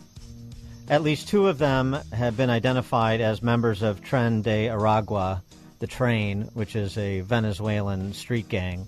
A Venezuelan street gang that, as I understand it, is sort of on the order of MS 13, the Salvadorian street gang. Now, um, uh, unlike what uh, Bukele did in uh, El Salvador to crack down on MS 13, we here in America are inviting them in. And uh, Tren de Aragua members as well. And now there's been some reporting that uh, there may be a combination of forces or some sort of strategic alliance between these uh, South American, Central That's American gangs. Great. Mm-hmm. Uh, what, but but again, it's a small price to pay to call yourself a member of a welcoming community. Okay. For more on this, please be joined by Michael Brown, Global Director of Counter Narcotics Technology at Rigaku uh, Analytical Devices. He's a former senior DEA special agent. Michael Brown, thanks for joining us. Appreciate it. Hey, good morning. Thank you for the invitation. So, um, what about uh, these um, uh, foreign street gangs, uh, uh, sort of individually, as well as the reporting on them collaborating? You know, what we're seeing occurring now are individuals coming into the United States under the title of migrants seeking asylum, when many of these individuals are actually associated with with other gangs associated in the United States. Now, in reference to Tren de Aragua, right? They have an association with MS-13, and here's the here's what I'm concerned about. MS-13 has an association with the Jalisco uh, organization in Mexico, the Mexican Mafia Sinaloa group, and also the Zetas. MS-13 they function as the the action arm, the sicarios for these organizations. They commit contract murders, kidnappings, extortions. They're not what I would call traditional drug trafficking organizations, but MS-13 is the execution arm for very dangerous cartels. So what happens when we have thousands of Tren de Aragua members now joining forces with MS-13? That creates a major security threat for the United States. Well, what are they doing? I mean, like the two people that beat up the police officers that are part of this gang, I, before they did that to the officers, they had a long list of arrests for grabbing people's cell phones and their purses, um, retail theft as well. Are they taking the money and the proceeds for that and giving it to their gang leader? Well, two issues here. Number one, there are probably 24 to 25 active gangs in New York. So there's a very small area where, where Tren can operate. So now they're targeting the public, right? They're stealing cell phones, they're committing robberies. Those cell phones are then hacked. People's bank accounts and, and other financial institutions are, are, are attacked. The cell phones are sent to Mexico where they're reprocessed and sold. So this creates, you know, new, I think, a new high level of street gang activity. You know, and additionally, these gangs bring a very anti-police mentality to the United States. You know, in Venezuela, these gangs, they assault police, they kill police. So there's no hesitation when they come to the United States in attacking the police. But when they're released without cash bail, within hours, that sends a very dangerous message to these gang members that they can attack the police in this country and there's no retaliation. Yeah, uh, they gave us the year number one uh, signal to uh, communicate uh, their attitude toward uh, law enforcement in this country and the enforcement of laws, both directions. And and so yeah, it's it's all fun and games when you watch a. Uh, when you watch Narcos on Netflix, um, to have it on the, your streets may be a little less enjoyable. I wonder if that's starting to resonate in places like Chicago, New York. Not really, it seems. Some of these organized um, uh, robbery crews, burglary crews. We had uh, one that was busted up in, in suburban Lake County, north of Chicago. Um, what? So how do how do those pieces fit together? Is this just sort of freelancers, or do they have crews that are focused on burglary rings, high end burglary rings, and then crews that are the sicarios, as you say, and then crews that are doing human trafficking? Is this, you know, I mean, we've seen from some of the documentaries on these cartels, they're run like multinational corporations. They have division of labor. They are, they have some level of sophistication. And I wonder how sophisticated are these, um, uh, new gangs that are establishing bigger footprints in the United States? Well, if you look at the individuals who were arrested in New York, these were 15, 16 year olds. These were like teenagers, right? Right. So there's not a lot of organization they're bringing with them. The danger is, again, their association with MS-13 and MS-13's association with established Mexican drug cartels in Mexico. Now, those cartels, in my opinion, conceive thousands of these new Tren members as an expansion of their already expansive criminal organizations in the United States. And again, we're talking about you know, uh, contract murders, drug trafficking, robberies, and these groups then establishing new territory by challenging existing gangs in New York, which we could see an increase in what we call gang war retaliation, which we're seeing in Chicago, where individuals where we have 30 to 40 shootings a week or weekend. Right. So yeah, give us give us a picture of what that looks like in, in a place like Chicago that is already you know, the, the most violent big city in America on a per capita basis. You know, what, what does that look like if you add uh, Tren de Aragua or MS-13 or some combination of the two with uh, that are, are, are purposed to expand their uh, territorial control? Well, Chicago, one of the largest gangs in Chicago is the Latin Kings. Mm-hmm. You also have MS-13 in Chicago. So, in MS-13 and, and um, the Latin Kings are more so rivals than than working together. So what you could, I mean, when you look at Chicago, you have a very small space where these gangs operate. And as you put more gang members in there, now you have competing gang activities, and those competing activities will at some point cause friction. And when we say friction in relation to gangs, we're looking at gang warfare. Innocent civilians being shot by you know random uh, random uh, gun rounds uh, the collateral damage, the, the damage to the community, to the economic structure. Um, it's almost cancer, I would say, like stage one is what we're seeing occurring in Chicago and New York. Well, what about their distribution of, you know, drugs, including fentanyl, that is killing so many people? I mean, the former CEO of Google, his son, who was a freshman at UC Berkeley, he died over the weekend from an accidental fentanyl. She, YouTube. She, I'm sorry. YouTube. It was okay.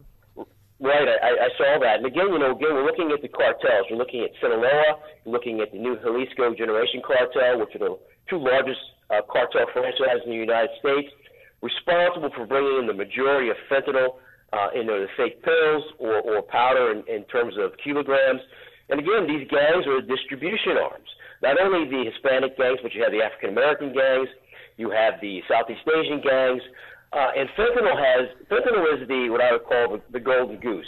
It is it is making these gangs millions of dollars on a weekly basis. So now we have the influx of billions of dollars over the years going into gang infrastructure, which allows them to expand across the United States. I was just talking to some police officers in Montana where fentanyl pills are selling for $100 a pill. They're being they're being invaded by gangs coming from the northeast section, moving fentanyl into the northwestern parts of the United States. So, what does DEA know? And by that, I mean, you know, we at the at the the local level, you know, Chicago police know who the gangs are, know who the gangbangers are. Same thing with suburban uh, communities that have uh, that have a gang problem. And so, does what kind of handle does DEA have on the activities and the personnel of, of MS-13 of Tren de Aragua, the the interaction you're talking about, or their their uh, involvement with the larger drug cartels from Mexico. Um, so my, my, my, the point of me asking that is sort of to say, look, if you had an administration that was serious about interdicting these individuals and stopping their activity, we know who they are. We know what would need to be done to stop them. It's a matter of political will. Or is uh, the DEA, federal law enforcement, flying blind at all on this? You know, DEA worked very successfully with state and local um, organizations in the HIDTA groups, high intensity drug trafficking groups. You know, they did a great investigation in Long Island. They took down a, a, a section of MS 13. But here's the problem it goes to the border, right? Last year, 2.5 million individuals come across that border, a large number of which I would consider drug cartel members, gang members, um, the gotaways, human trafficking, trafficking aspect.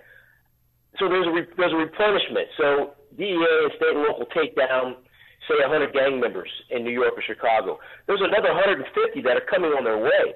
So Mexico, Central South America are a limitless source of new affiliates or unaffiliated gang members that can come into the United States as teenagers, which means what? They'll get accepted much easier than if they were grown adults. So that 15 or 16 year old who comes in in 2023 is now 20 or 22 in the next five years. Now he's a hardcore gang member, right? And that creates an evolution in the gang mentality, again, bringing very violent gang culture from Central and South America now into the United States, which is which is not prepared for that level of conflict. But if if if if there was integration and if there was seriousness about border enforcement, what can would the DEA in conjunction with Customs and Border Patrol be able to say, you know, these guys coming in right here, we know they're MS-13. We know that guy's Tren de Aragua, you know, from their tats or from because you have uh, essentially dossiers on them, particularly at the leadership level. You know, like we have people on the terrorist watch list you, that you can check, you can bounce up against the database. If we were serious about this, could we stop much of this inflow of known gang members? Well, here's the issue. It's a matter of intelligence. You know, I was with DEA in Pakistan. We worked with, you know, many agencies trying to vet individuals and determine if they were Taliban or Al Qaeda. You know, these organizations are very smart. They're going to find people who don't have any criminal record. They're going to find people who have no affiliation with terrorist organizations, and then they're going to push them through the system because they know we have a database. Now, when we look at the database and the intelligence for individuals coming in across the southern border, you know, we don't have great relations with with Venezuela, Honduras, uh, Nicaragua, we can tap into their criminal um, database and identify some of these individuals. Well, I think CBP and DEA are doing an outstanding job of, of targeting and removing those individuals that they can identify based on fingerprints or tattoos. But that's again, that's a very, very small number when you look at the the hundreds of thousands of individuals that are coming across that border every month. So, you know, again, the cartels are very smart and sophisticated in their application and recruiting members who don't have criminal records, who can come across the border and then disappear into the homeland. Right. And instead, we have no relationship with Bukele, uh, which we should, because he could help with MS 13. And we have Maduro in Venezuela, I mean, incredibly threatening to send more criminals to the United States if we impose any sanctions on that dictatorship. I mean, uh, it, it just, uh, it's just, it's just stunning, really. And and of course, Kamala Harris was our liaison to the Northern Triangle countries. That worked out beautifully. Um, Michael Brown, global director of counter narcotics. Counter narcotics technology at Rigaku Analytical Devices, former senior DEA special agent as well. Michael, thank you for your time. Appreciate it. Thank you, sir. Have a good day. Thank you. And he joined us on our turnkey.pro answer line. Before you see it on TV, share it on Facebook, or read about it in the paper. Hear it here first. This is Chicago's Morning Answer on AM 560. The Answer. This is Chicago's Morning Answer with Dan Proft and Amy Jacobson on AM 560. The Answer.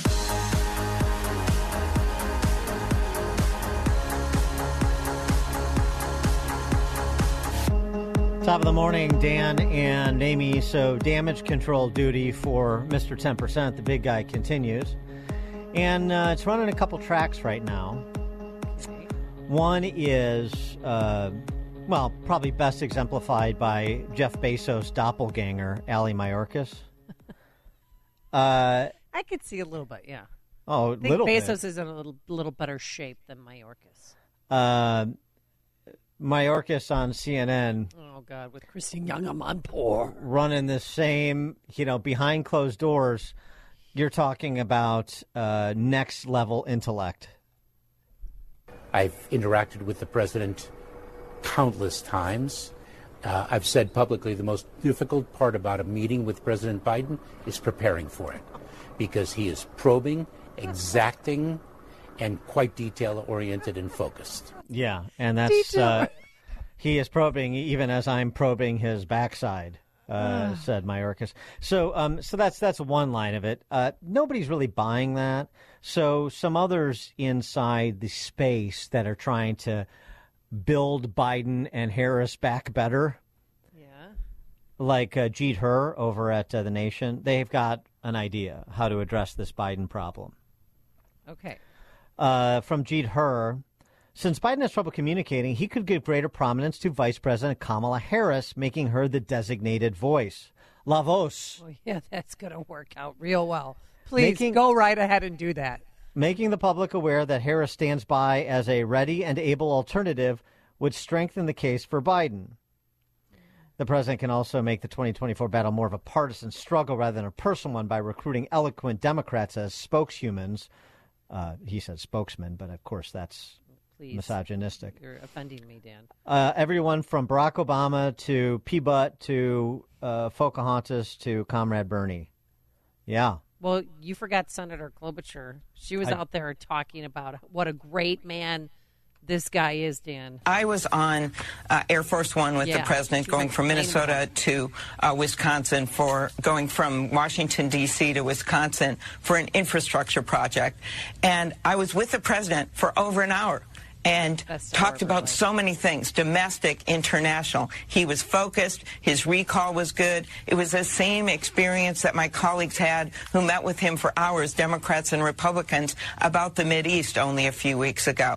I mean, Yeah, well, best hour of her life, Dan. So that's that's the track. That's the one Yeah. track. And now here are people behind the scenes saying that's not going to fly.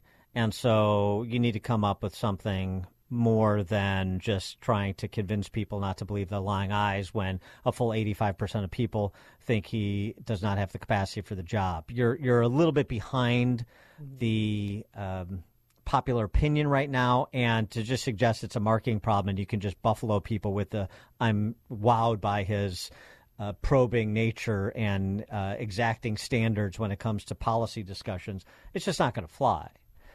Uh, so um, there's some recognition about that from like the Jeet Heers of the world. Although, uh, you know, his solution sort of um, is surprisingly tone deaf if you think Kamala Harris is going to make things better. I mean, I know we could have these moments where she takes us on a spiritual journey. And now, deep thoughts. What is history? Um, I say many times, especially to the to young folks that I, I mentor, you know, um, we can think of history as being a relay race. And of course, there are then those who carried the baton before us, and then they passed the baton to us. And we Mhm. who are in this room right now currently hold the baton. And I do believe that the ancestors, that the founders, and we are talking about the founding mothers and fathers of our country, by the way. Um, I do believe that they didn't necessarily think that we would end the race, but charged us with a responsibility to do as much and as best as we could while we carry the baton for our part of the race. 312 642 5600. Turnkey.pro answer line 64636. Type in DA, then a quick comment. That's what Jeet Heer's talking about right there, boy. You see? Bring it home. Yeah, may give her profile, make her Lavos. uh, well, Charlemagne the God, who is this uh, popular DJ, uh, nationally syndicated to urban audiences, and he's sort of been tapped by the DC press corps as a black spokes, next generation black spokeshuman now, uh, which is really distressing because he's not that clever, he's not that sharp. He's sort of a slightly less bombastic version of the race hustlers of yore, like Sharpton and Jackson. And it's just sad because there's so many interesting, intelligent uh, black thinkers out there, next generation black thinkers like uh, Delano, Delano Squires and others that um, that could be given uh, some opportunity to uh, uh, to inveigh on the public policy debates of our time, to inform. I mean, you got Jason Riley writing the Wall Street Journal, and that's that's all well and good. But I mean, just so many more interesting, accomplished um, Black Americans. But you have to go with the typical next generation guy running the uh, previous generation's rap, just updating it slightly. So he, of course, was profiled on this week with Clinton Foundation donor zero. Uh, honky Jonathan Karl was dispatched to talk to Charlemagne the God, you know, because he's down. Right. And uh, this is what uh, Charlemagne the God, small g, had to say about uh, about Biden. You know, be, he wants Biden to win. He wants Biden to be successful. He completely buys into the J6 insurrection agitprop election. Like you know, I, I, like nobody wants to see the rematch between, you know, Biden and Trump, and that's what makes me feel like the couch is going to win. Why? This is the first time in my life when people say things like, you know, uh, this person is a threat to democracy. Mm-hmm. It's absolutely true, and it's mind-boggling to me that you know nobody is taking it as serious as I feel like they should. Like we watched an attempted coup of this country happen on January 6th, and everybody's acting like it was just a bunch of people, you know, wilding at, at spring break, you know, down in Florida. Yeah. Like we literally watched, you know, people try to th- overthrow the government because they didn't like the results of an election, led by a, a, a former, you know, president. If that doesn't cause a sense of urgency in people, I don't know what will. Yeah, sure, exactly. The first uh, coup in history done without weapons, where the leader of the coup said, uh, "Organize peacefully and make your opinions known." But uh, okay, sure. I mean, of course, that doesn't get any pushback. And so, uh, so there's your predicate for Charlemagne the God, who represents, you know, sort of a lobotomized uh, uh, subset of the media that serves a lobotomized listenership. So, uh, but we got a problem with the old man. We got a problem with the old man. So, what's the solution? Bi- I mean, Biden does make that an issue over and over again. I mean, he constantly talks about that. Why is it not resonating? Well, he's a, he's just an uninspiring candidate. Like you know, there's nothing about you know Joe Biden that makes you want to listen to him. That's why he should be leaning on you know his vice president Kamala Harris, who's way more charismatic than him. He should be le- Oh, yeah. leaning on you know other surrogates like you know G- Gavin Newsom or you know Sh- Sh- Shapiro in, in, in, P- in Pennsylvania. Like he should be leaning on people who have are more inspiring than him, who are more charismatic than him, and he should just be, I guess, if you want to call it, the, the brains of the operation behind the scenes. Like that sounds crazy that we're saying that about a president of the United States of America, but he he has no main character energy at all. No main character. Which part is crazy, Charlemagne? That he is behind the scenes as president, or that he's the brains of any operation? Uh, yeah, but uh, super impressed with Kamala. Oh, yeah. Charlemagne the God, representing the plight of uh, black Americans. So he says, and so the honky media says. you know, on behalf of the president. But I think, man, we're in a, a, a new a new era, right? Like like for new Jack problems, we need new Jack solutions, and mm-hmm. she serves a unique purpose, right? Because she is the first woman of color in that position. So there's things that she could talk about. There's things that she could say that I feel like you know he can't. And I mean, man, we all remember her in those Senate hearings when she was pressing those people, when she oh, was like really on, you know, the, the- she was prosecuting these people. And I want to see her prosecute the case against Donald Trump in this country. I feel like she could go out there and really let the American people, you know, know what's going on. I'd like to see her going on outlets like Fox News. I'd like to see her going in there and mixing it up. Oh, Me too. Me too. I'm 100% behind Charlemagne the God. How about you? 312 642 5600, uh. turnkey.pro answer line, 64636DA, turnkey.pro text line. Sure. Oh, yeah. I remember when she was prosecuting in those Senate hearings. Sure, Charlemagne, I remember. Uh, tho- tho- those were such uh, substantial moments for her. The Kavanaugh hearing, for example, he couldn't think of one, but that's, I'm sure, what he's trying to remember. Uh, and uh, I know, I know, and it just set aflame the passions of Democrats and particularly black voters, which is why when she ran for president, she didn't even make it to Iowa. No, she didn't make it to Iowa because she's not likable. Which is why when she ran She's for not president, Jim Clyburn in South Carolina said, "We need Biden." That's how bad she was. But I mean, he wants her to go on Fox News. He wants her to debate. That would be must-watch television. That's why I want Trump so badly to pick a female vice presidential candidate because I want to see those two debate. Because when you have a male vice presidential candidate, they kind of come with you know to the women with like kid gloves. And I think all not gloves would be necessarily. De- de- depends on who the who who it is. Uh, Well, they better Donald, stick it to her. Donald Trump doesn't come with kid gloves. No. uh, that's for sure. So eh, maybe, maybe, maybe not. But regardless, she is such a lightweight. She is such a goof. She's such an embarrassment. She is so unlikable. She's so uh, nakedly ambitious without portfolio. Go ahead. I mean, if you think that that may, that maybe maybe that is better than the big guy because she's sentient, but um, uh, other than that, I mean, w- why do you think all the conversation about how do you replace Biden quickly goes to well, how do you get around Kamala? I mean, nobody actually believes, except for apparently Charlemagne and Jeet Heer, what they're saying about Kamala Harris. But that's sort of the desperation, and I think it's it's part desperation, and it's part that they need a rationale to say, oh, remember when Biden made that pivot and he started to lean on Kamala more and he started to enlist surrogates more? That's when the race changed. So if they are able to rig this thing up with illegal immigrants and information suppression, then we've got a rationale for when the campaign changed. Biden was down and out, but uh, but then he made this pivot.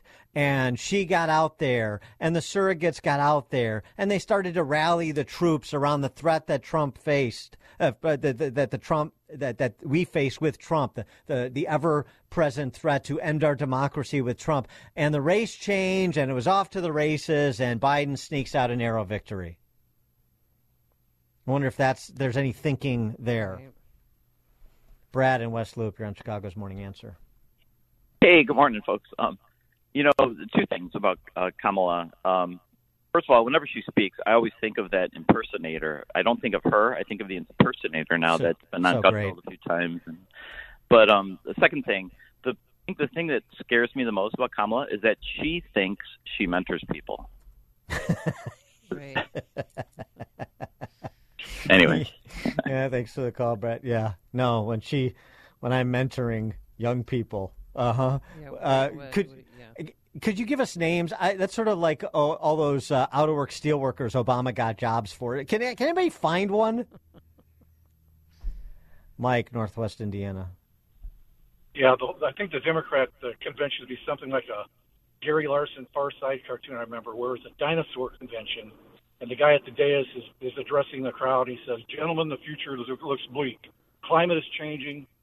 Uh, we all we all, all have the brains of, of a peanut. You know, climate.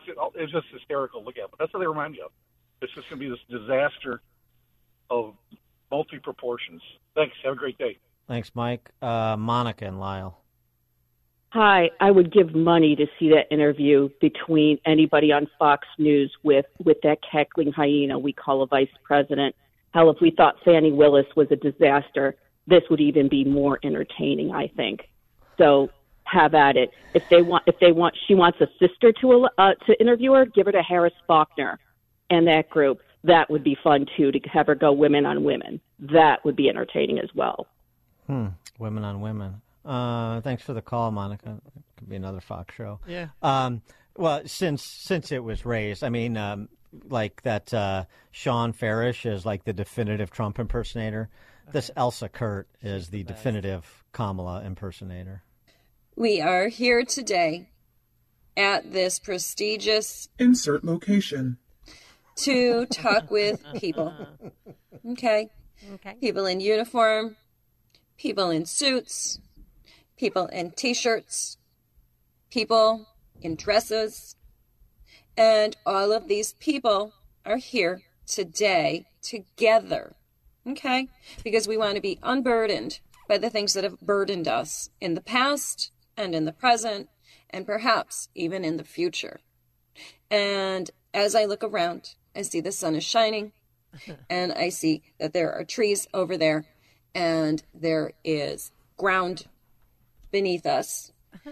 And I have hands and they are clapping. and I am laughing. Thank you. Thank so, you. So infectious. So infectious. She's so charismatic, Charlemagne the God. Right. Uh, Mike and Hammond. Hey, thanks for taking my call.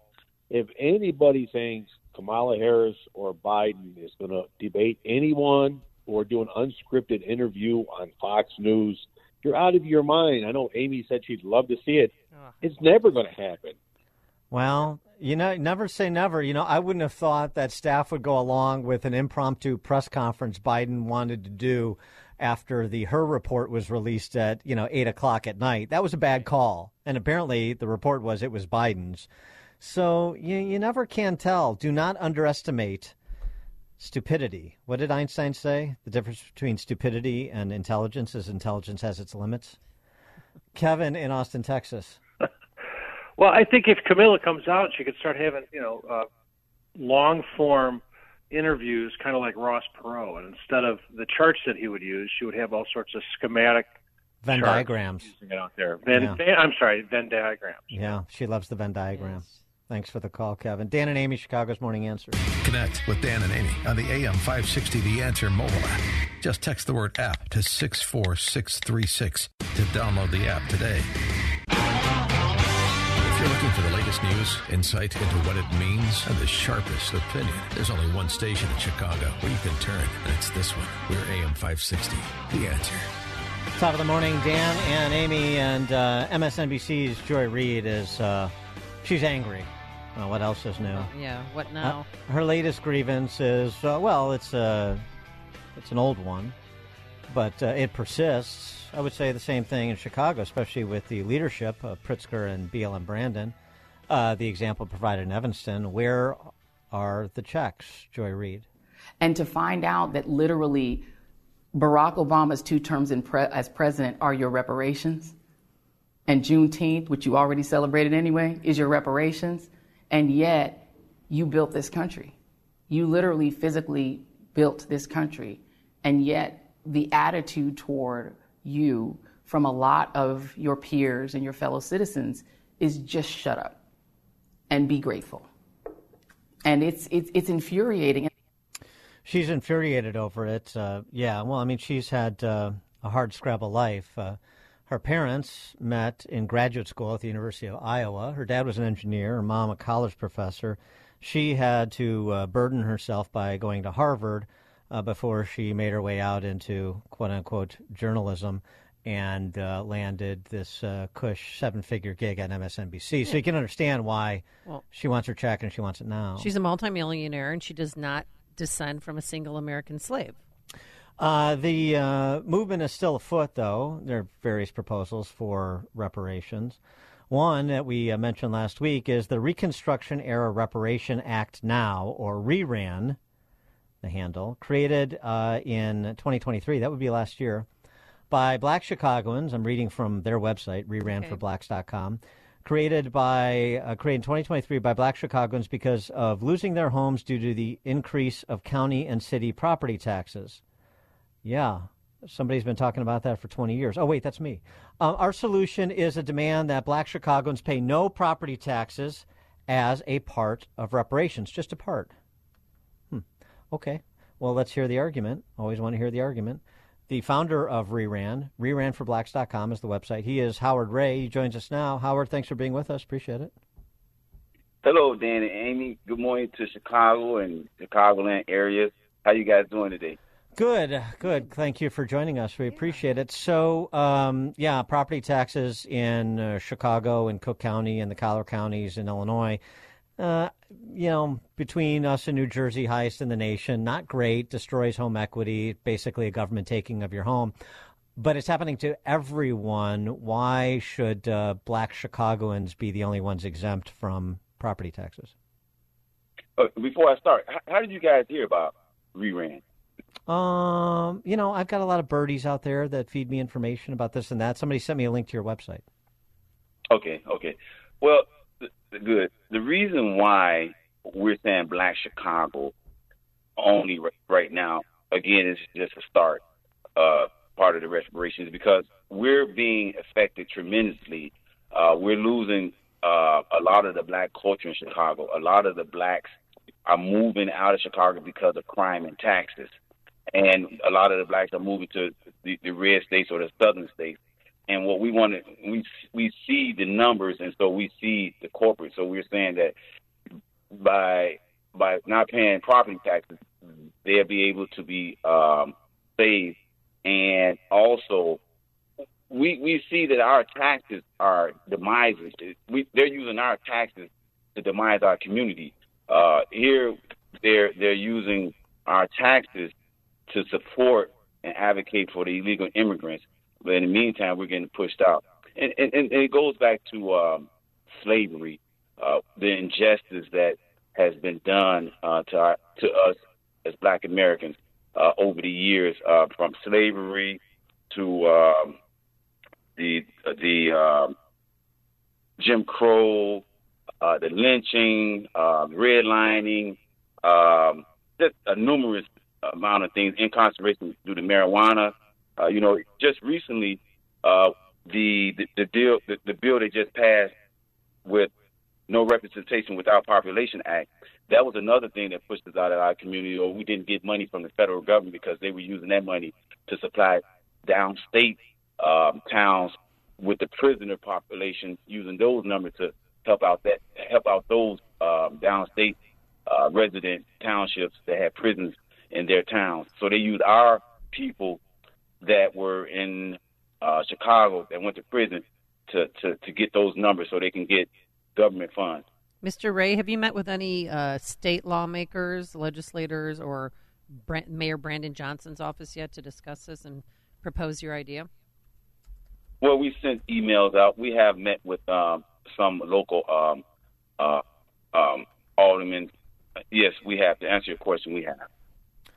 Anybody signed on yet? Yeah. What was their reaction? What did they say? Well, they, they say, well, you know, it's a good idea, but um, mm. mm-hmm. someone says it's a good idea, but no one has um, signed off on it or spoke publicly about it. What's the um, what's the qualification? Are you operating under the one drop rule for those who are el- those um, who would be eligible? So basically, if you for the last hundred years uh, signed on the census saying that you are a Black American uh, and, and, you're a descendant of the uh, of slaves, uh, you will qualify.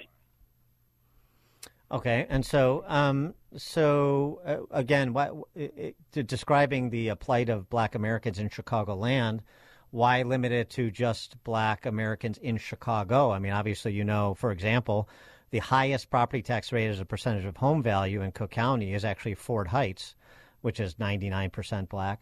So why not include the south suburbs? Why not include all of Chicagoland? Why not include all of Illinois?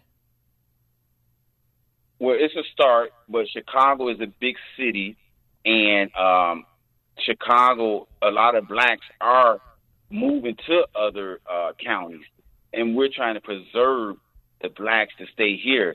Uh, and again, we we don't want you know our people to leave uh, this city when we've been through a lot. We built this city. We you know we we we we have blood in this city, so we want to preserve, and we also want to entice people from Chicago Heights, from Los Angeles, from other places to come back to Chicago and, and, and enjoy this great city. Are there any uh, means testing to this? You know, for example, um, it turns out that not all black residents of Chicago are similarly situated. Mellody Hobson or John Rogers Jr. Uh, they would uh, have the property taxes on their multi-million dollar mansions uh, zeroed out, just like uh, a uh, regular middle income black family would? Well, if you're black and you're you're you're you're, you're the descendant of slaves, if you are if you have a million dollar property or if you're a millionaire, uh, you're in Chicago, you wouldn't have to pay property tax. Okay, so the answer is yes. All right, so it was about seven hundred fifty thousand uh, black residents of Chicago, round numbers, which is down considerably, as you were sort of pointing out. Um, yeah, it turns out uh, black residents, like white residents, like Asian residents, like Hispanic residents, they don't like crime and high taxes. Shocking. Um, but they like politicians who continue to promote policies that uh, involve high taxes and lawlessness. Strange. Anyway, uh, 750000 Let's say, to be generous, the average property tax bill is 10 grand. Is that fair? Probably fair uh, uh, when you look at the high end as well as the low end. Uh, even if it was five grand, five grand that would be what three point seven five billion. So ten grand would be about seven and a half billion. Um, yeah. So so you know that's that's that's what we're talking about, right? Uh, you know, four, five, six, seven, eight billion dollars in property tax relief just to black residents of Chicago. Yes. Yeah, but Okay. where where should that money come from? Should taxpayers, uh, the white taxpayers, foot the bill for this? Well, they will. What do you suggest? I mean, that's by definition. White and Latino, and Asian, and everybody else. Well, we have a formula. Uh, we don't want to disclose it as of right now, but we have a formula uh, for what you're speaking about. But our formula, it won't um, take any away from the budget. It won't take any away from um, the the other uh, uh, people that's living in Illinois. So we do have a formula, but we're going to hold off on that until we finish talking to all the uh, elected officials that we need to talk to. What about have you talked to like uh, Chicago Teachers Union? Do you have any of the unions on board? Because if you have the unions on board, then you have the politicians they own. You know. No, we haven't talked to the unions or any, anybody, anybody like that, but we're in the process.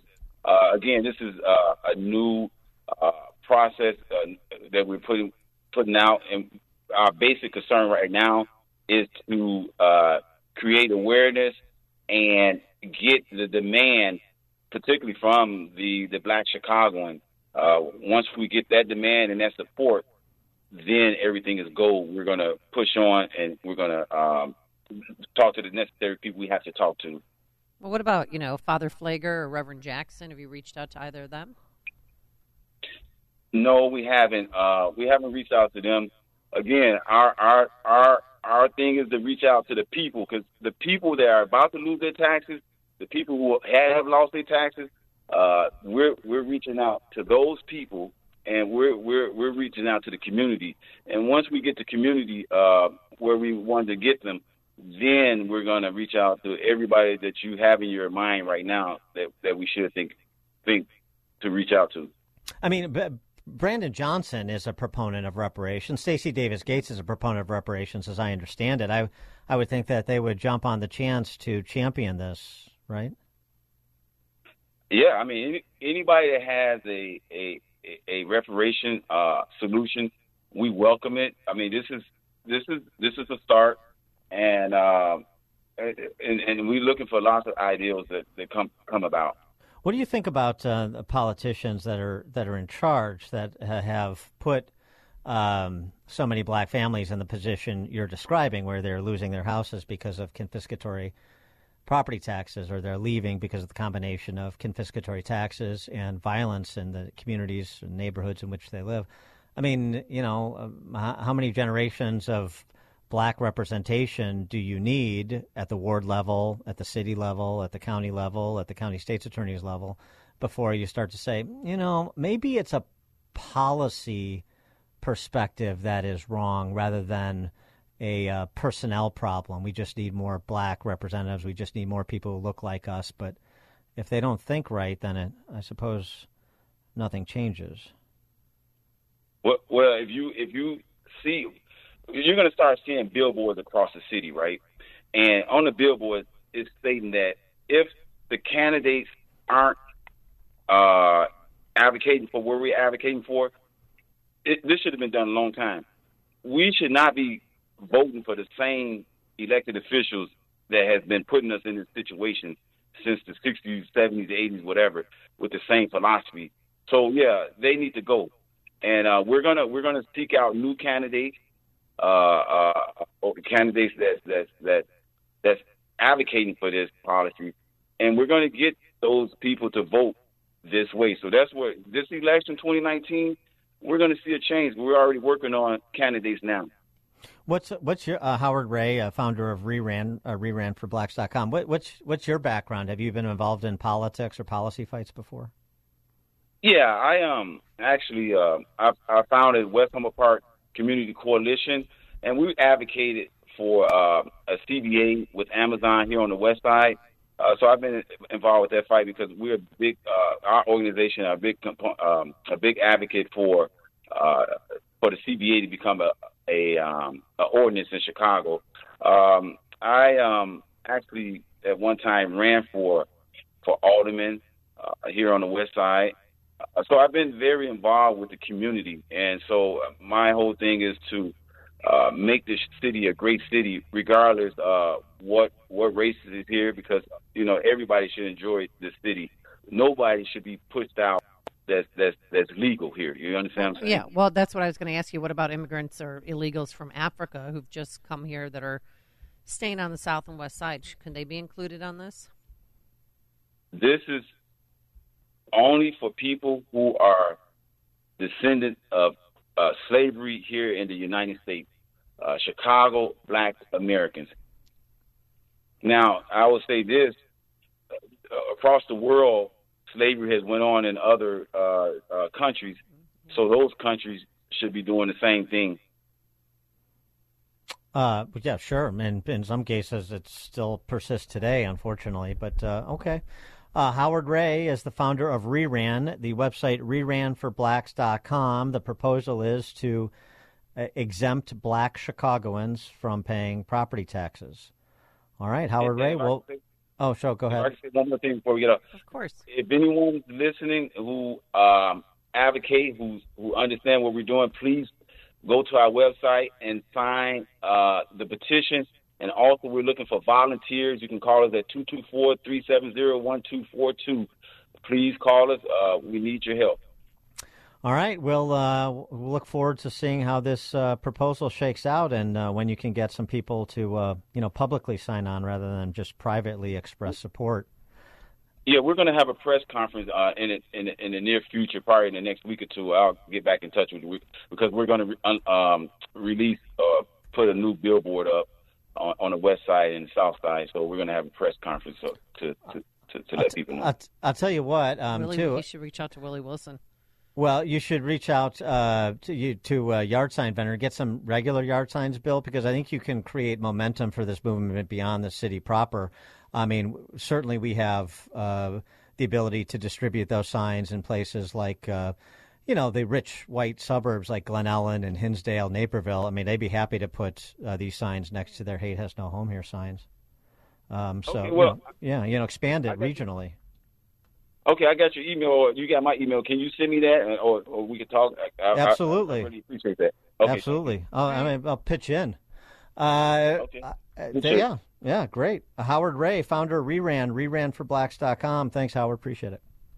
Thank you. Bye bye. Thank you. And he joined us on our turnkey.pro answer line.